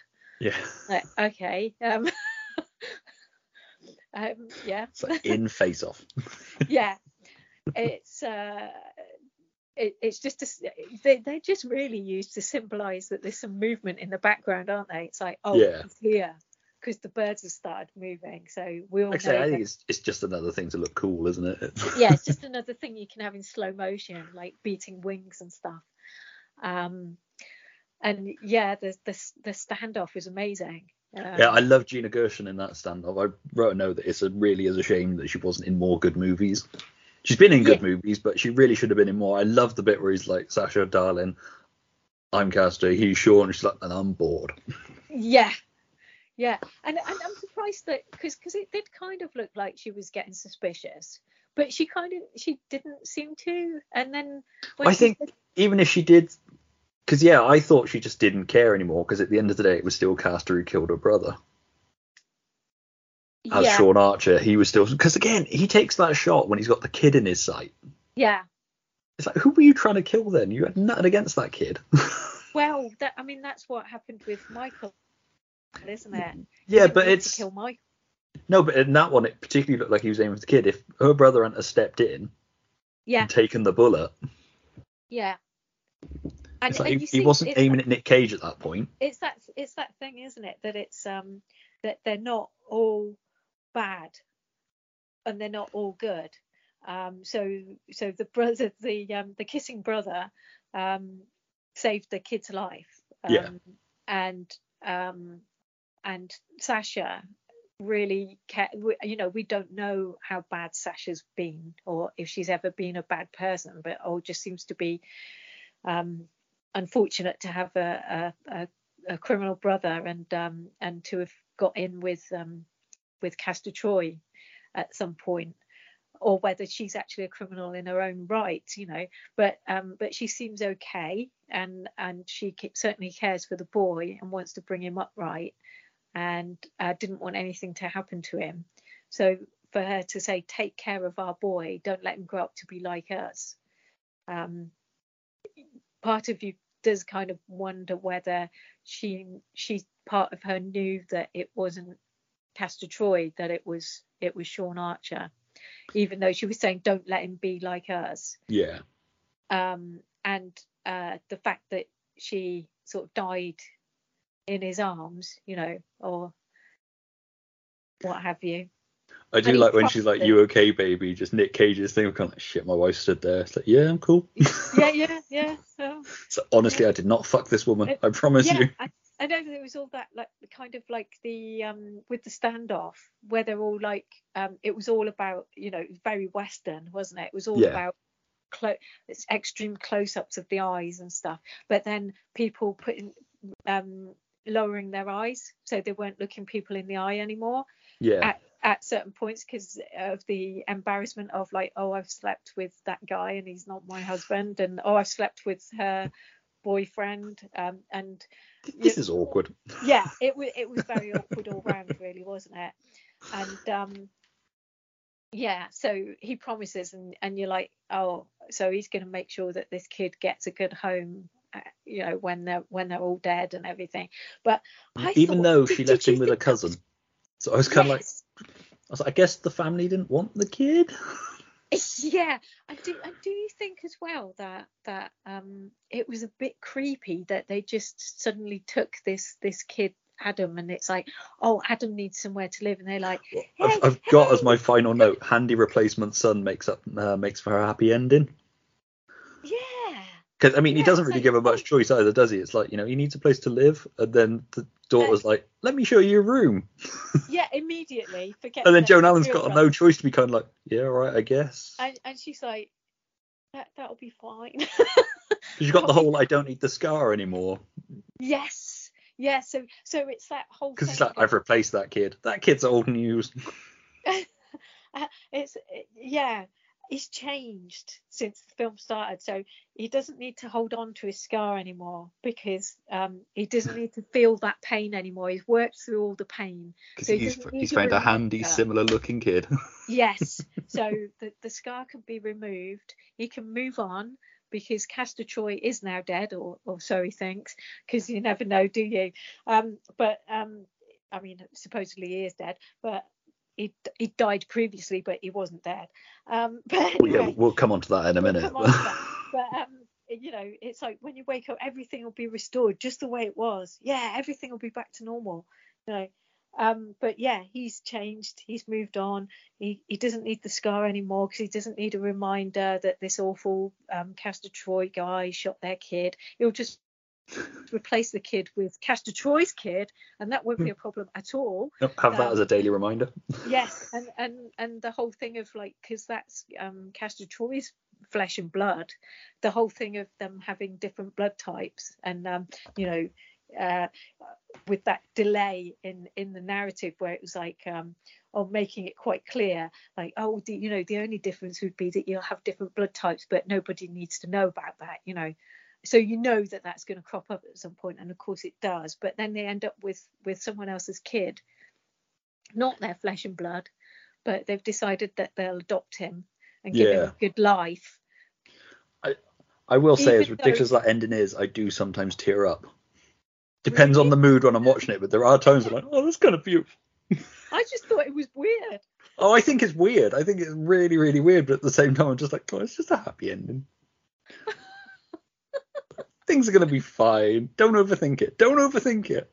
Oh no. That'd be the sequel. Sequel. It would have been a legal battle where Well, her family got the kid back. Maybe you see, if there was a sequel, Adam could could have been resentful about his mum and his real dad dying. Which is the thing when he hits a teenager. I mean, he's cute now because he's allegedly five. Yeah, But um, yeah, once he hits teenager, he's like, "You're not my real dad," because he Yeah. knows he's not his real dad because he met his real dad. yeah, and um and and he would be like, okay, so my mum and dad died because of you.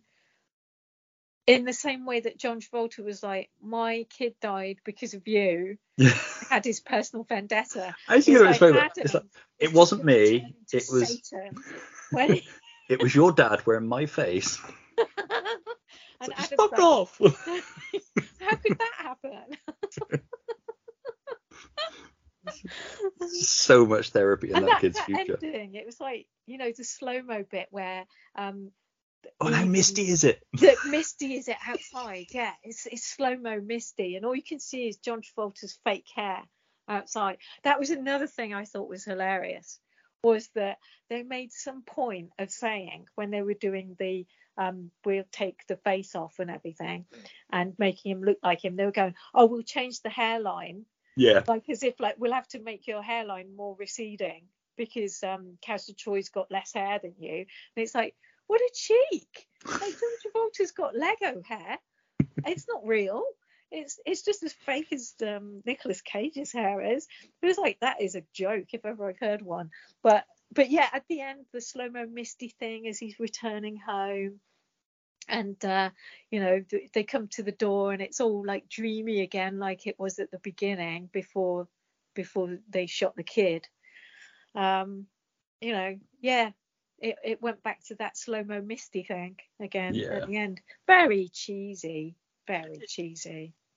It is. It's like I say, if you just don't don't overthink it. but I mean, You we, can't. we've sort of glossed over the boat chase as well, which is just magnificently fucking stupid. It's I mean, this film has got the worst stunt doubles. But do you know what? Those th- but those stuntmen really earned their money. oh, they do, but they look amazing. nothing like. I, No. I put that you know the the worst, you know, the most obvious stunt doubles since Roger Moore and A View to a Kill.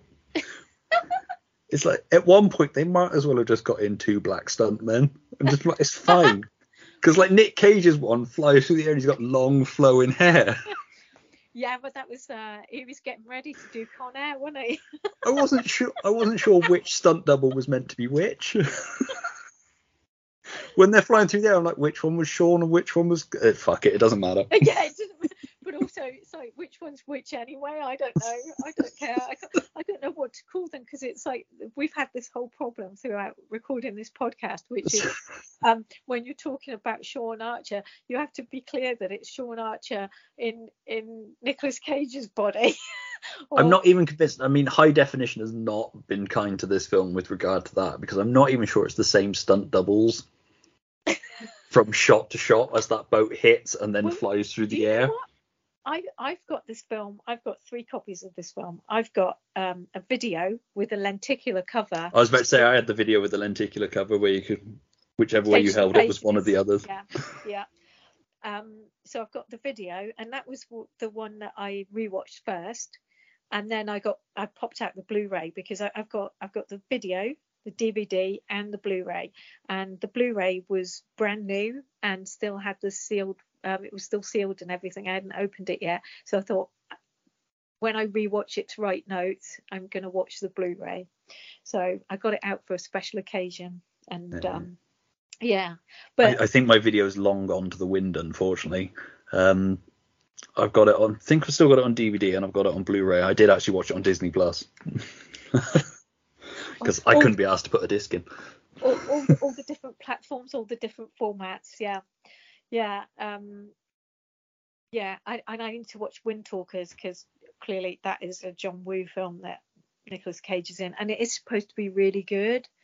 But I think I've seen it a long time ago. That's the one with Christian Slater as well, isn't it? yeah, I haven't managed to watch it yet. Um, I think I have seen it a long time ago. need It's, to be in the right mood to be watching a war film. yeah, Um, they're not generally jolly films. No. So even though this is not like, well, it's got its funny moments, but it's not generally a jolly film. And, and no, it does. Like I say, it ends with a horrible murder of a child. There's a child endangerment in the middle of it. Um, there's And bad guys and their girlfriends sort of being killed, and you're kind of like, I don't know how I'm supposed to feel about this. abducting at the end, which The- is just yeah. like, I'm just going to take this kid home with me.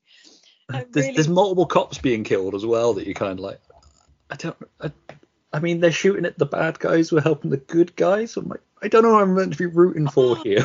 And do you know what we haven't covered as well is the it's just one last job. yeah. This happens so much where you just go, yeah, no, it's not just one last job. Ne- never say it's one last It- job. yeah oh it's this one job i have to go undercover i can't tell you what i'm going to be doing you know um you know it's not going to work out right but at the end of it how long is it going to take him to write that report up I know. and who'd believe it I was going to say, can you imagine if that has to go through Congress? Given the amount of, I can imagine there'd be a proper investigation into it that quite possibly would, like, you know, clear and present danger style, end with him testifying in front of Congress. yeah and then It's like because all these "Yeah, people stood on the boat dock who just stood there when there was machine guns going off. Like, get Yeah. on the floor, you twat. Yeah, Nope, stand here and take a bullet. And also they'd be going like if he was in a lineup it'd be yeah it was that guy that did it no no but my face was on this other guy it was the other guy that did it It's like, yeah, all right, we've heard that one before. oh dear I do like that that whole end fight basically comes down to him kicking him in the bollocks. oh but, yeah that that was good It's like all these awesome action, action set pieces, and it basically comes down to a dirty school schoolyard fucking tactic.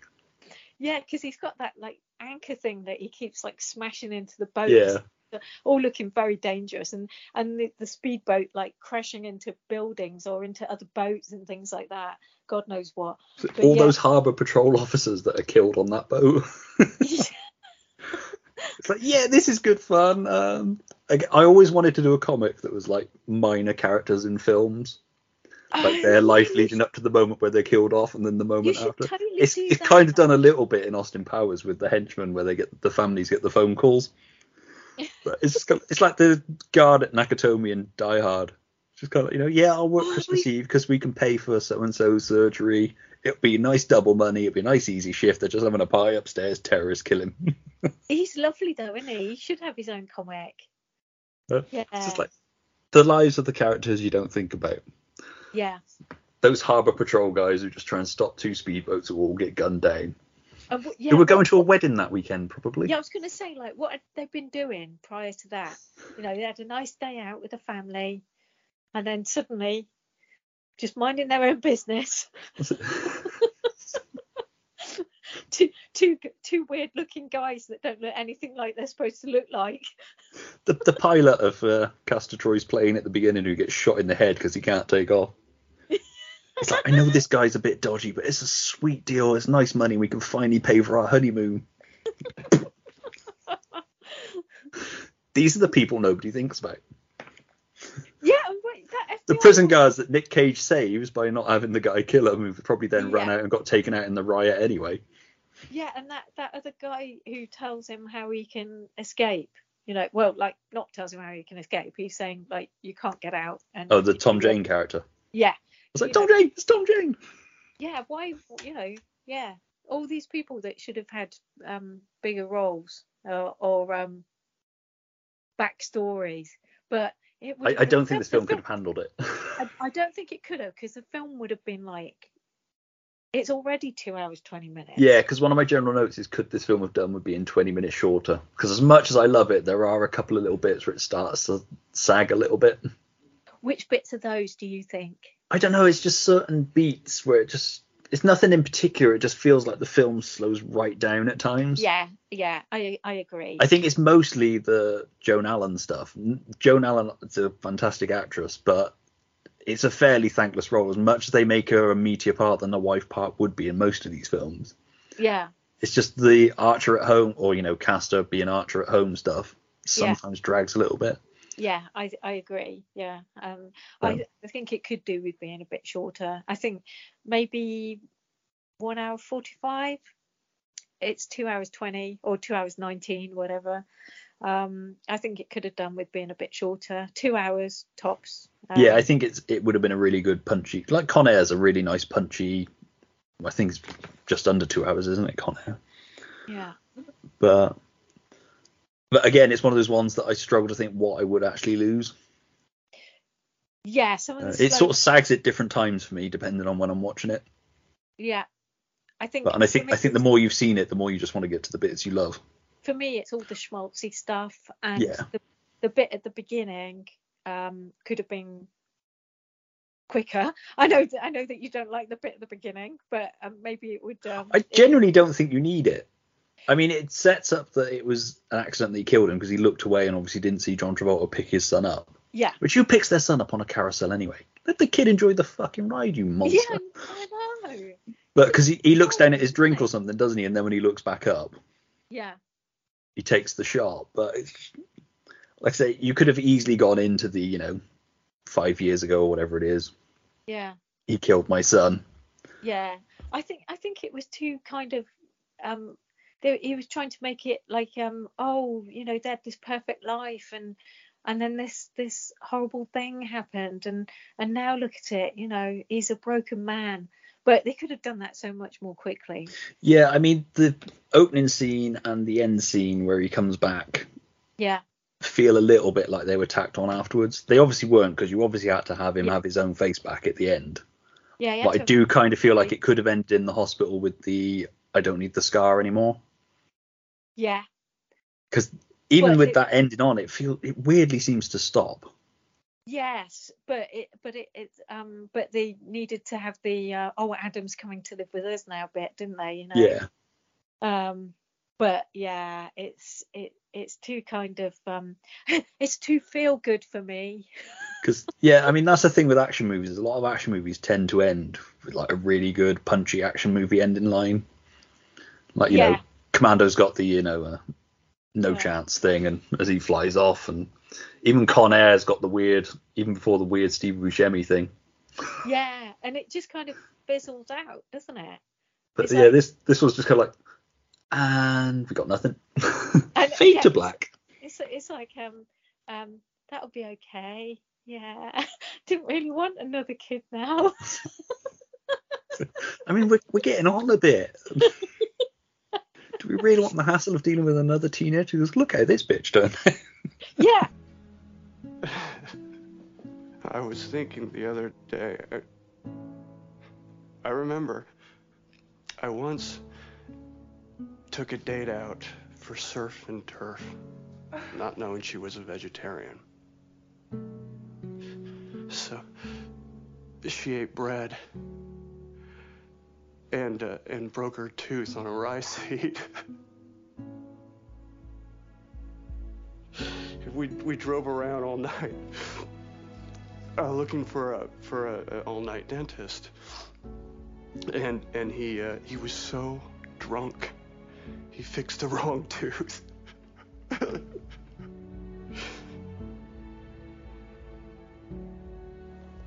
and when I finally brought her home, even though it must have hurt like hell, you you you kissed me.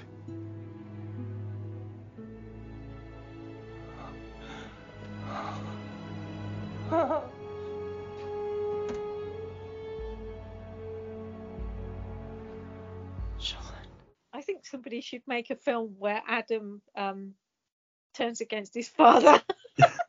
Well, that, that's sort of. We'll, we'll come back to the main film, but sort of quickly, I always like to talk about sequels. Um, part of me surprised this film didn't get a sequel yeah, or a spin-off TV series, a bit like Con Air. yeah, Um, I'm surprised it didn't get a spin-off TV series at least, or a series of straight to DVD, because it was that late 90s into the early 2000s when like Touchstone Disney in particular were really going into the shitty cheap follow-ups, so like the Dusk Till Dawn sequels and that sort of thing. yeah, Again, this film sort of smacks it because you don't even need Nick Cage and John Travolta back to make a sequel. no, You can just have like you know whoever were the hot Bruce Campbell and whoever else was hot was straight to Bruce Campbell and Robert Patrick. They were hot in the straight to DVD market at that time, oh, and I love both those actors, so it's not a Bruce slight on them. Can you I imagine Bruce Campbell and um, Robert Patrick swapping faces Bruce- in a straight to DVD face-off sequel? Bruce Campbell would have been ace. Oh, he's so good. He's so funny. He's Robert he's- Bruce Campbell as Robert Patrick playing whatever the Bruce Campbell character is, commenting Yeah. on the ridiculous You- chin. he could pull that off, yeah. And and the ridiculous chin thing, he could pull that off as well. Yeah, See, we just made the greatest sequel that was never made. yeah we did. Yeah. But- Oh, I love I love Bruce Campbell. I who, who doesn't love Bruce? I love Bruce Campbell as well. Um, because they were going to remake the film, and then they've now said that that remake is going to be a sequel, um, which sort of died off early last year and then has been reignited recently with, With- Nick Cage on the press tour, Oh, saying that he's in talks to return and be in the sequel. really? Yeah, I mean, I love Nick Cage, but I kind of think if they're going to do it, they do it with new characters. I well. Because uh, we, we've kind of gone as far as we can go, really, haven't we? Short of he- doing a Fast and Furious and like he's suddenly Oh. the good guy, unless he's Adam. Ah, he wouldn't be old enough. That'd be, that'd be some weird aging? Unless they're going to set it in the future. it's a long time ago. It's 25 years this year, isn't it? And also, why are we arguing about the time delay? You know, like how I know. long it would be. It's just. I, I, yeah, I don't know. I think if you're going to do it, I don't think they should have remade it, but I think maybe just a legacy sequel with a few of those characters popping back, maybe Travolta popping back, maybe some. Find some way to get Castor Troy in it, maybe, but not as the leads. yeah, I like I say, I kind of feel like we'd said all we needed to say with that film. Because I- again, it's so fucking ridiculous. It's like, where can you go next? it is ridiculous. Mind you, I saw that about several Fast and Furious films, and they've they've upped it. So yeah, with- they just they just oh. carry on. Yeah, mixed results. and um, uh, another um action movie thing, um, Predator and stuff. Yeah. So, yeah. Um, I mean, yeah. hats off to them. They didn't make it, or they, you know, they waited this long to start kicking around a sequel. Because I'd never heard anything about a sequel being kicked around before. Well, nothing would surprise me with Nick Cage. It it's um he I know that you know people have said that he'll just do anything. He'll he'll he'll do whatever he gets paid to do. Um whatever if he's available and uh, they're they're offering a big salary, he'll take it. Well, yeah, because there's that college humor thing, isn't it, about Nick Cage's agent, Yeah. Which But- is hilarious. I love that sketch. Yeah, Yeah. but um, but uh, I don't. I Hmm. Well, it, it depends who's directing it for a start. It depends who's who's who's writing it and what what it entails and stuff. But um, I wouldn't I wouldn't say that he wouldn't do it. Would you? I mean, he- Oh no, I think he's he's up for doing it. I just it's whether it happens. it, it feels like a stretch to because because they make it happen, unless they're going to be like he had a twin brother. Yeah, aside from aside from Pollux, who who obviously wasn't his twin brother, it was his baby brother. But um um but yeah, I you know, yeah, I I just think that they'd have to bring him back as Adam. Adam Yeah, I just I don't know if that might be a leap too far. But then they'd have to have somebody if he was Adam, they'd have to have somebody older to play um Sean because uh, See, I don't think they bring dad. Travolta back. I don't think Travolta's got that thing anymore where people still feel like about him the do way they do about Nick Cage. Because Nick Cage sort of, you know, he has these highs and then slopes off. So you sort of hit you gone in 60 second downward spiral, and then he peaks again. Then he sort of drops off again with your Wicker Man and that, and he peaks again. And What are you talking about? Wicker Man's ace. okay, okay. Not And the so- bees. And and so he's gone in 60 seconds. I've only seen Gone in 60 Seconds once at the cinema off the back of coming off the Holy Trinity. I'm thinking this is Yeah, going to be the well- fourth one, and it was a massive letdown. I've never gone back to it, I must admit. So it may actually be better on second viewing. yeah i mean you know yeah it's it's good it's good it's not it's not con air level you know But I mean, few things are, to be fair. yes yeah Huh. um Like I say, this is this is the Nick Cage Holy Trinity for a reason. yeah yeah Um, but yeah, I mean, like I say, I I remain open-minded to a sequel. I just I don't need it. no i don't need it either i don't happy to be proved wrong, but I, I'm more than happy not to take the risk either. I don't know if it would just ruin it as well because um it's so kind of campy in the first place and uh and so over the top that um what else could you do Well, yeah, it's it's so 90s as well, yeah in the best possible way. It's like I don't know. Some legacy sequels work. I just don't think. I'm not sure. Like I say, happy to be proved wrong. Um, Yeah, and so many characters were killed off in it that um, unless you did a um, Dirty Den from EastEnders coming back, he never really died, and uh, you know he's he's still alive. These things happen in loads of films, don't they? Um, They do. It's, Where where it's suddenly explained away that a character hadn't. Oh yeah, I've seen characters shoehorned into sequels with less work. yes. Yeah, but also they could have the new technology. The people in DC could have brought Castor Troy back to life. Yeah, I mean, there's nothing that definitively says he's dead. No, You see him motionless in the thing, but you know they thought he was dead when they took his face off in the first place. yeah, they did. Yeah, well, they thought he was um uh, a vegetable, whatever it was they called him. They'll just be like, we cryogenically froze him. Yeah, in, ca- in case it was a, in case he could be of any use. That's it, in case we ever needed him again. yeah, You could have had so much fun going in with different combinations. Like I say, the potential combinations they had at the beginning yeah, with like a Schwarzenegger, Stallone, Pacino, De Niro, they could have gone nuts with sequels of just a different pair each movie. yeah, a bit like like they do with um um oh god, what's that? Um, oh, I'm terrible. I've got an awful memory. Um, True Detective. You know where Yeah. Have like diff- so it's not like oh we're bringing those people back again. It's like oh we've got new people now, and there's no question about that. It's not. It's it's just how it is. Um, so yeah, have a have Face Off too, but it's. Uh, I would have loved to have seen. Denzel and Wesley Snipes. Yeah, I'm trying to think who I'd like to see. You see, I think um um I mean I love Bruce Bruce Campbell. Bruce Campbell would have been great. Um I don't know who I'd pair him with, but I'd love to see Crispin Glover. He would Yeah. have been good. Um he he could have done it. Um Wings Hauser would be fabulous. He'd be Yeah. good at it, hamming it up. Um yeah, loads loads of people could yeah. Yeah, it could go You could go into so many different genres as well. You could have done comedies. Yeah, it could have been. Yeah, it could have been. 'Cause- uh, Yeah, it could be like a, a continuing project where we should just put this out there that, you know, if anybody wants to take it up, that they, they could do a diff, as you say, a different genre with different um, styles um, and di- and different actors and actresses. T- Till you've Um, hit the point where it's like Robert Pattinson swaps faces with Kristen Stewart. Yeah. Like Face Off 20. Uh, yeah. th- there's a version of this film where you don't even bother with Castor Troy waking up, and it's just an hour and a half of Nick Cage in pr- as you know Sean Archer as Castor Troy in prison.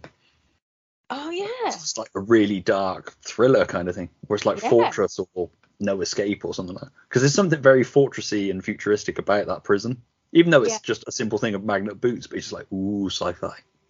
Yeah, it is a bit, isn't it? And there's yeah, there's something very old school about it. It's kind of like um like something from Frankenstein's monster era or something.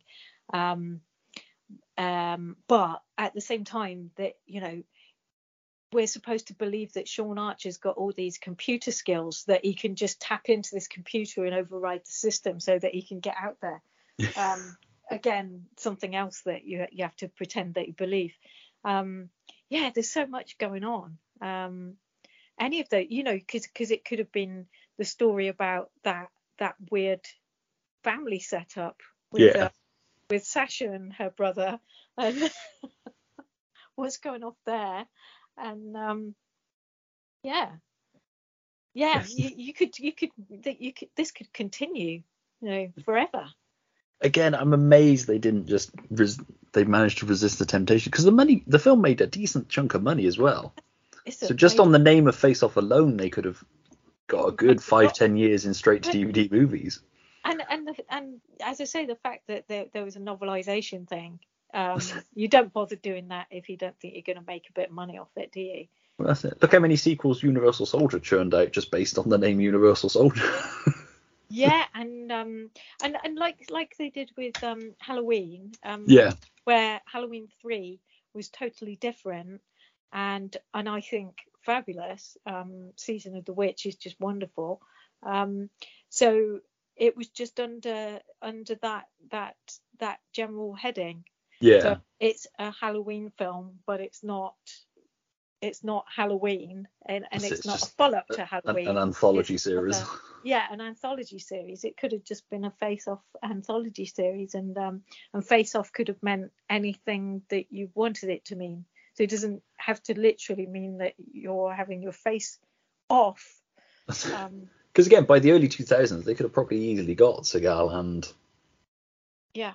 Jean Claude Van Damme or Dolph Lundgren in a straight to DVD one, because that's pretty much where they were at that point. What they do, yeah, yeah. Except that they they have to speed up Steven Seagal, don't they? So John Woo couldn't have made it because he wouldn't be able to slow him down. Although uh, Van Damme and Christopher Lambert would have been good. Van Damme's ace, I think, Yes. and Dolph Purely Lundgren- just for the Eurotrash accents. Dolph Lundgren's good as well. I like him. Yeah, I like Dolph Lundgren a lot. I I like him. He comes across very well when he's interviewed as well. Yeah, Actually, Uh-huh. you know. A- but I mean, you know, who doesn't enjoy those sort of movies? They're not all great, but in fact, some of them are downright I fucking stupid. But I, I think we've I think we've got a good argument for it continuing as a as, as an anthology series of um, face off films, which doesn't mean that it has to be anything to do with Castor Troy and Sean Archer. no, because again, I think we've had the novelty of Nick Cage.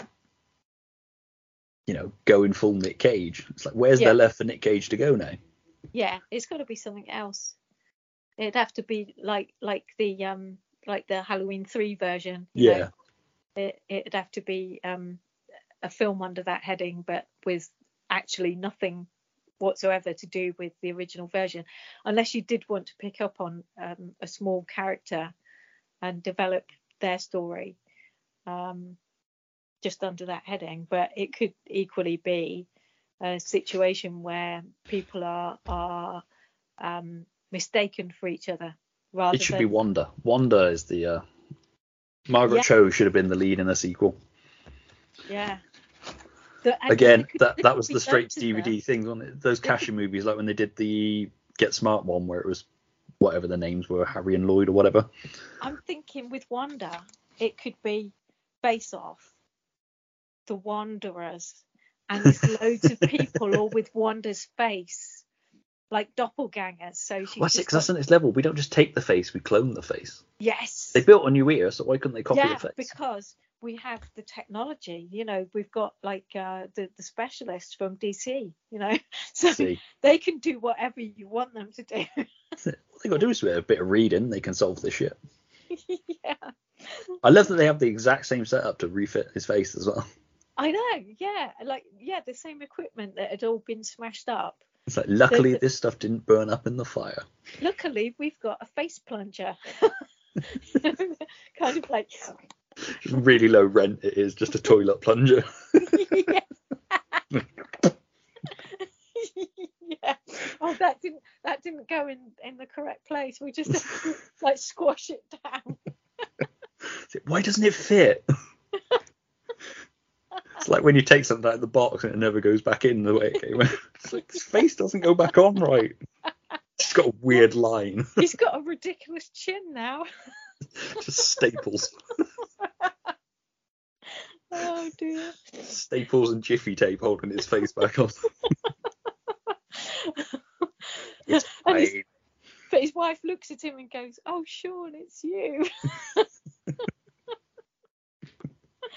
Oh dear. Hmm. All right. I mean, we sort of we've we've covered Susan. That's sort of any final thoughts on the film. You know, the things. I quickly I do want to mention John Powell's score. Actually, I really like John Powell's score. Yeah, it was good. I I didn't like um um Olivia Newton-John's um singing. Yeah, the, Yeah. I Uh, bought the score because I wanted the James Brown song, not realizing at the time that it wasn't on it. I think I got it for Christmas that year. oh, And right. again, it was one of the first scores I got. I think Batman, Danny Elfman's one, and Batman Returns were the first two scores I got, and then probably this and Broken. Arrow I got because there were certain Yeah. pieces of music I want. Mainly the bit where he gets out of the car.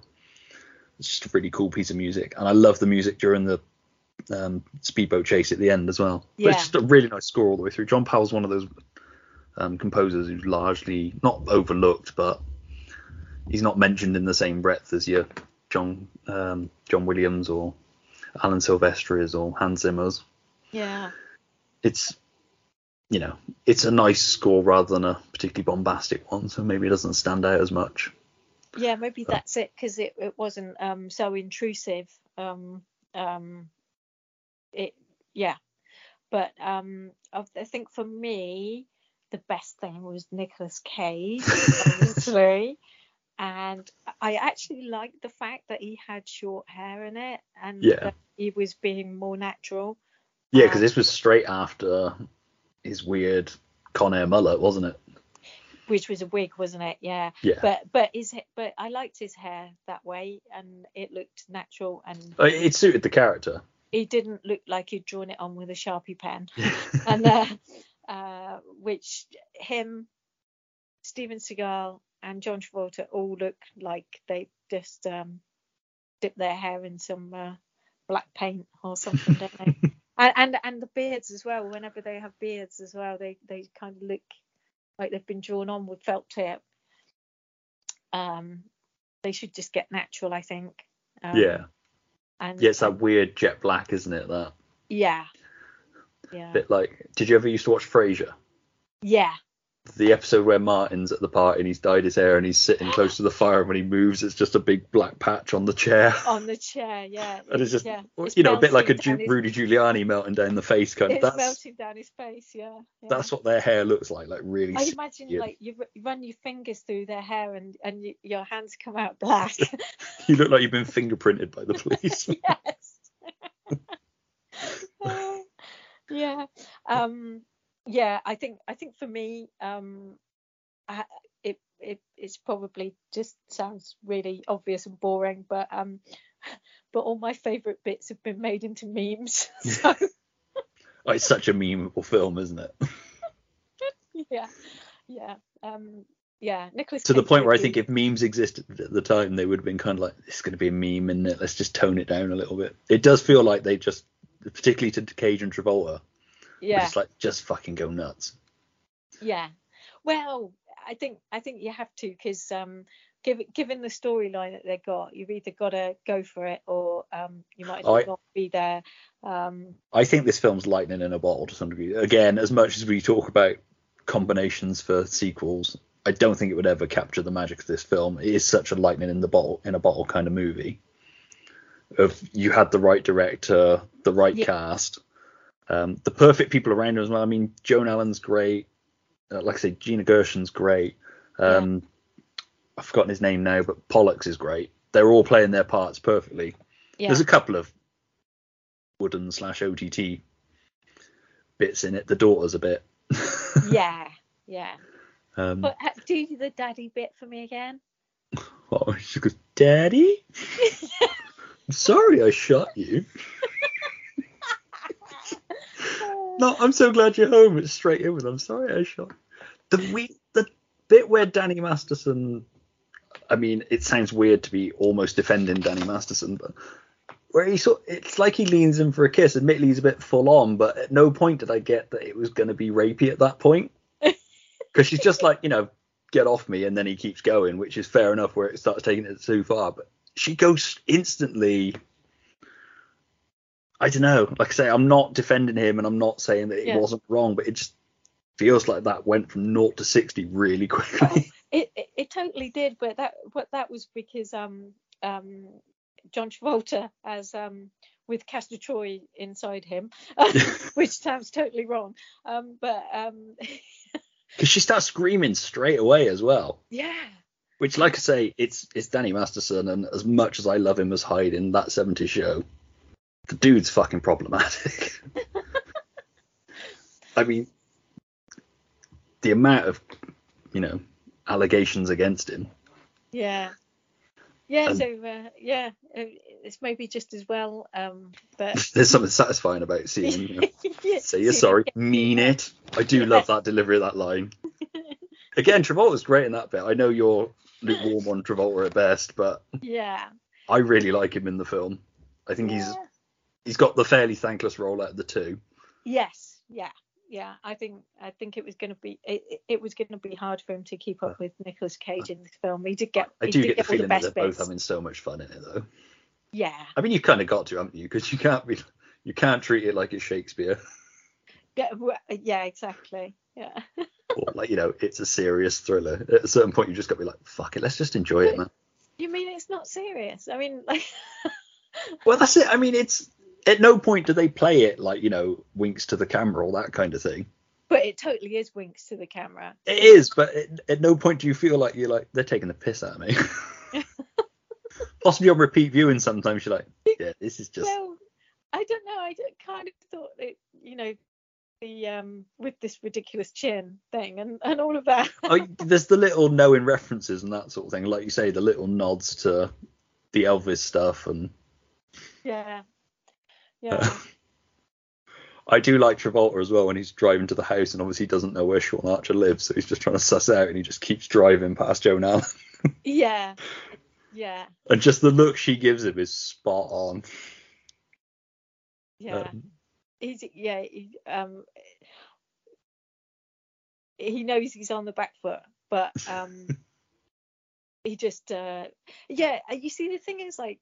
This is why I don't understand how she doesn't know that it's not her husband because he's just too kind of um um quick-witted to to say cheeky things and to be yeah, they all instantly buy his bullshit, don't they? yeah yeah they totally do. Yeah she doesn't i mean she just kind of look a little bit like he's acting a bit weird you know but she doesn't say anything. Anybody else would go what the fuck are you talking about? But she just doesn't. She just kind of goes okay. Um and then when he calls her uh, you know uh, my peach or whatever he ca- he calls her Yeah. Know, um she kind of looks like oh that's nice or something and uh and really you'd be going he's never called me that before why is he acting so weird Was it? It's the uh, I hate to see you go, but I love to watch you leave. yes This is not my husband. yeah you totally would wouldn't you Because the story Yeah. Nick Cage tells about their first date, at no point do you get the feeling that he was ever like that.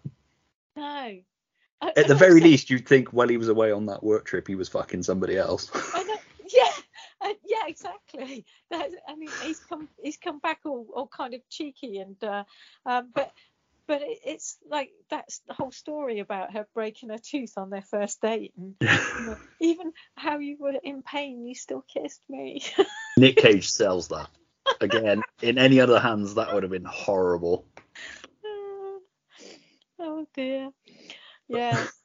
Uh, we've ended up just carrying on talking about it again, haven't That's, we? that's like, I mean, kind of it is. I mean, this whole thing has been like, you know, just a rambling conversation about a film. That's kind of what I set this podcast up to be. I, and I'm sorry that it's um it's been so sort of unstructured in that. No, but that's I- kind of where it goes because it's kind of like you've come out of the cinema after seeing it for the first time and you're just like, oh, what about that bit?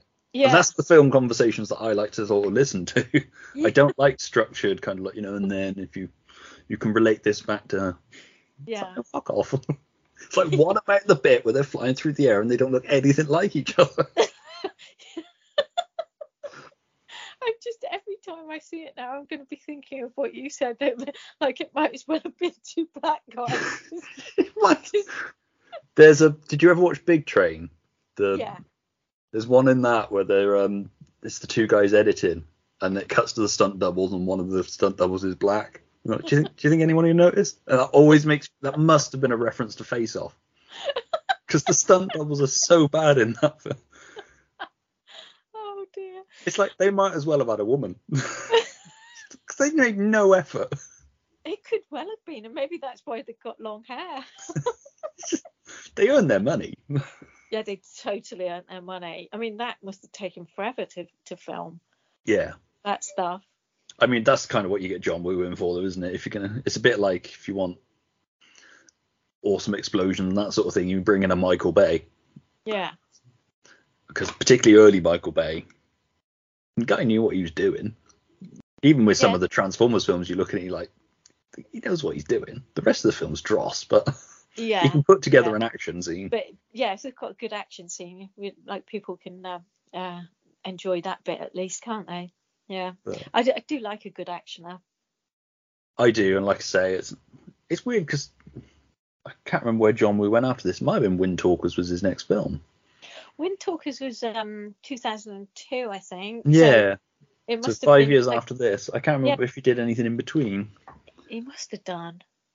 Um, Yeah, because must- obviously Hard Boiled was what put him on everybody's radar, wasn't it? And got him Hard Target, and then oh, Mission Impossible Two. Of course, he did Mission Impossible Two, didn't he?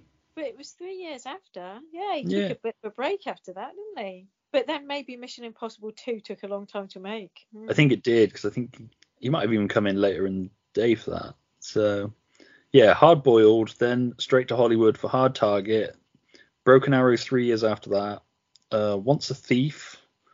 Uh, I've never seen that. Face Off in '97, Blackjack in '98, Mission Impossible 2 in 2000, Windtalkers 2002, uh, Paycheck, the Ben Affleck film. Uh, he directed the pilot for the Robinsons Lost in Space TV series that never went past a pilot. And then yeah, it looks like he went back to Oh, the didn't- Asian market for he did cinema. some, um, pro- production work in between. Yeah. Maybe he was busy. Oh, he did some TV stuff as well.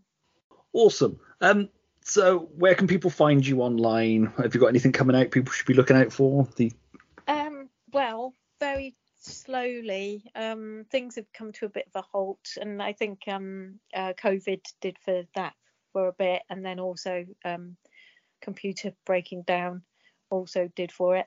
I'm on Twitter, Tiny Noggin, and I'm on um, Instagram, um, Raechel Tiny Noggin, but R A E C H E L. Um, and I'm on uh, Etsy, but I don't know for how much longer because everything's becoming so difficult in terms of selling online now. And I made a sale on Etsy the other day. I think I made 18p off it, so I'm just waiting until that's arrived where it should have gone, and then I'm going to shut my Etsy down. So- well, I don't, I don't know what to do because it's quite hard to find anywhere to sell. But I've just had a notification from them about um, the rights to sell in Germany, and I think if you sell on Etsy, you have to sell worldwide. But you have Yeah. to sign up to some kind of tax thing in Germany and give your tax details and stuff like that. And it all sounds way too complicated for something where I sell hardly anything and and make 18p um, uh, or whatever it is. Um, Yeah, I mean, this one went to America, which didn't help. But I think at first I thought I'd lost money, and then I was like, oh no, no, I think I paid about 18p. So yeah. I'm I'm just waiting until that's all right. I don't want to post it and then just disappear because that's yeah. I just I'm finding it quite hard to to um, find ways of selling nowadays. Um, so it's quite hard to know whether to do any any more zines. I've got another Jane Birkin zine that should be um, coming out soonish. Um, it's just being designed. It's been written, but um, in terms of comic book stuff and that, or um, illustrated stuff, I should say. I don't know whether whether to do something because it's finding places to to sell. Is quite- Yeah, I think. I mean, I rarely sell anything online anymore. Um, I haven't done cons in ages. Um, Kickstarter seems to be a good one for the initial sale, but then I, I think once Yeah. the the buzz sort of dies down about the thing initially coming out, it just all peters off anyway. Unfortunately. I don't have the kind of following to to get Kickstarter money. You know. No, I don't. If I can scrape together just enough people to get it printed, I don't Yeah. think I've ever made money.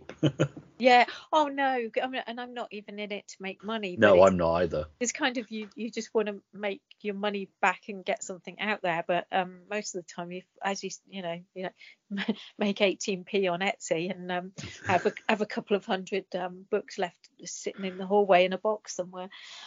and so um, yeah, I don't know, but um, but I'm I'm out there on um, on social media and um, I'm always happy to talk about um, action movies or Nic Cage, um, or any. And, well, I was going to say anything else, but not anything else. You know, yeah.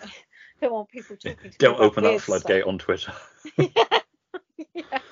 So where do you stand on this political thing that's hot at the moment? It's like, no, No, no, no. just it's easier to just know. It's easier to talk about Nic Cage films. fair, anything else is pretty much just really depressing at the moment.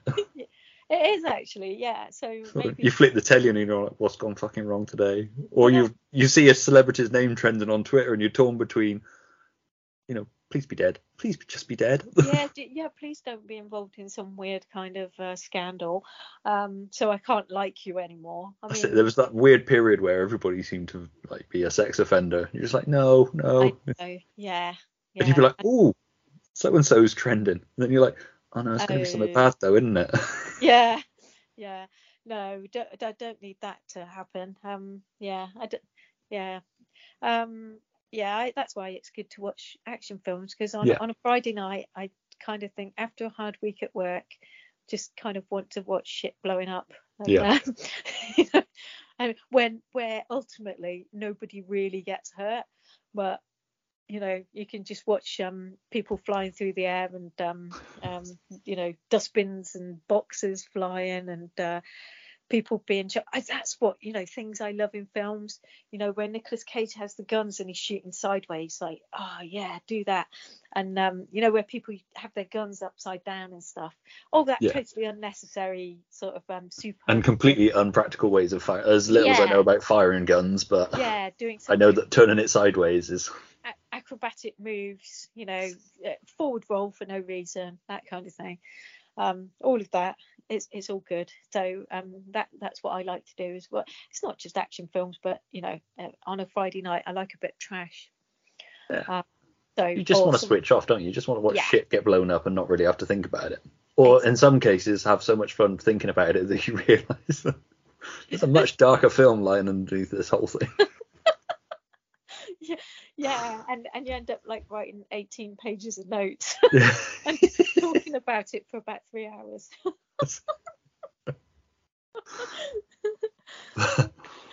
awesome. Oh, Well, cheers for doing this. I really enjoyed Yeah. it. Thank you, me too as well. And, It- um, it was a good laugh. Yeah, uh, I hope you managed to edit it together somehow. No, it, it'll be fine. But yeah, no. Thank you. And um, yeah, I'll put all the links in the show notes for yeah, do and and um, where people can find you online. Yeah, thank you. Cheers. See ya. Speak to you soon. Bye. Bye. Dad? I'm sorry I shot you.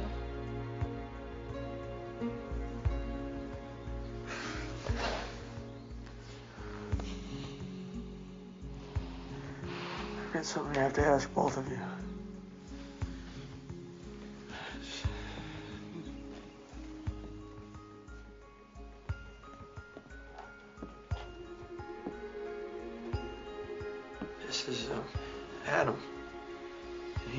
Place to live. Hi. My name's Jamie. I'm Adam.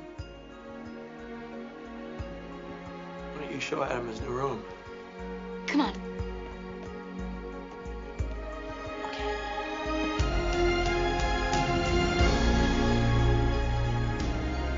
That was Face Off.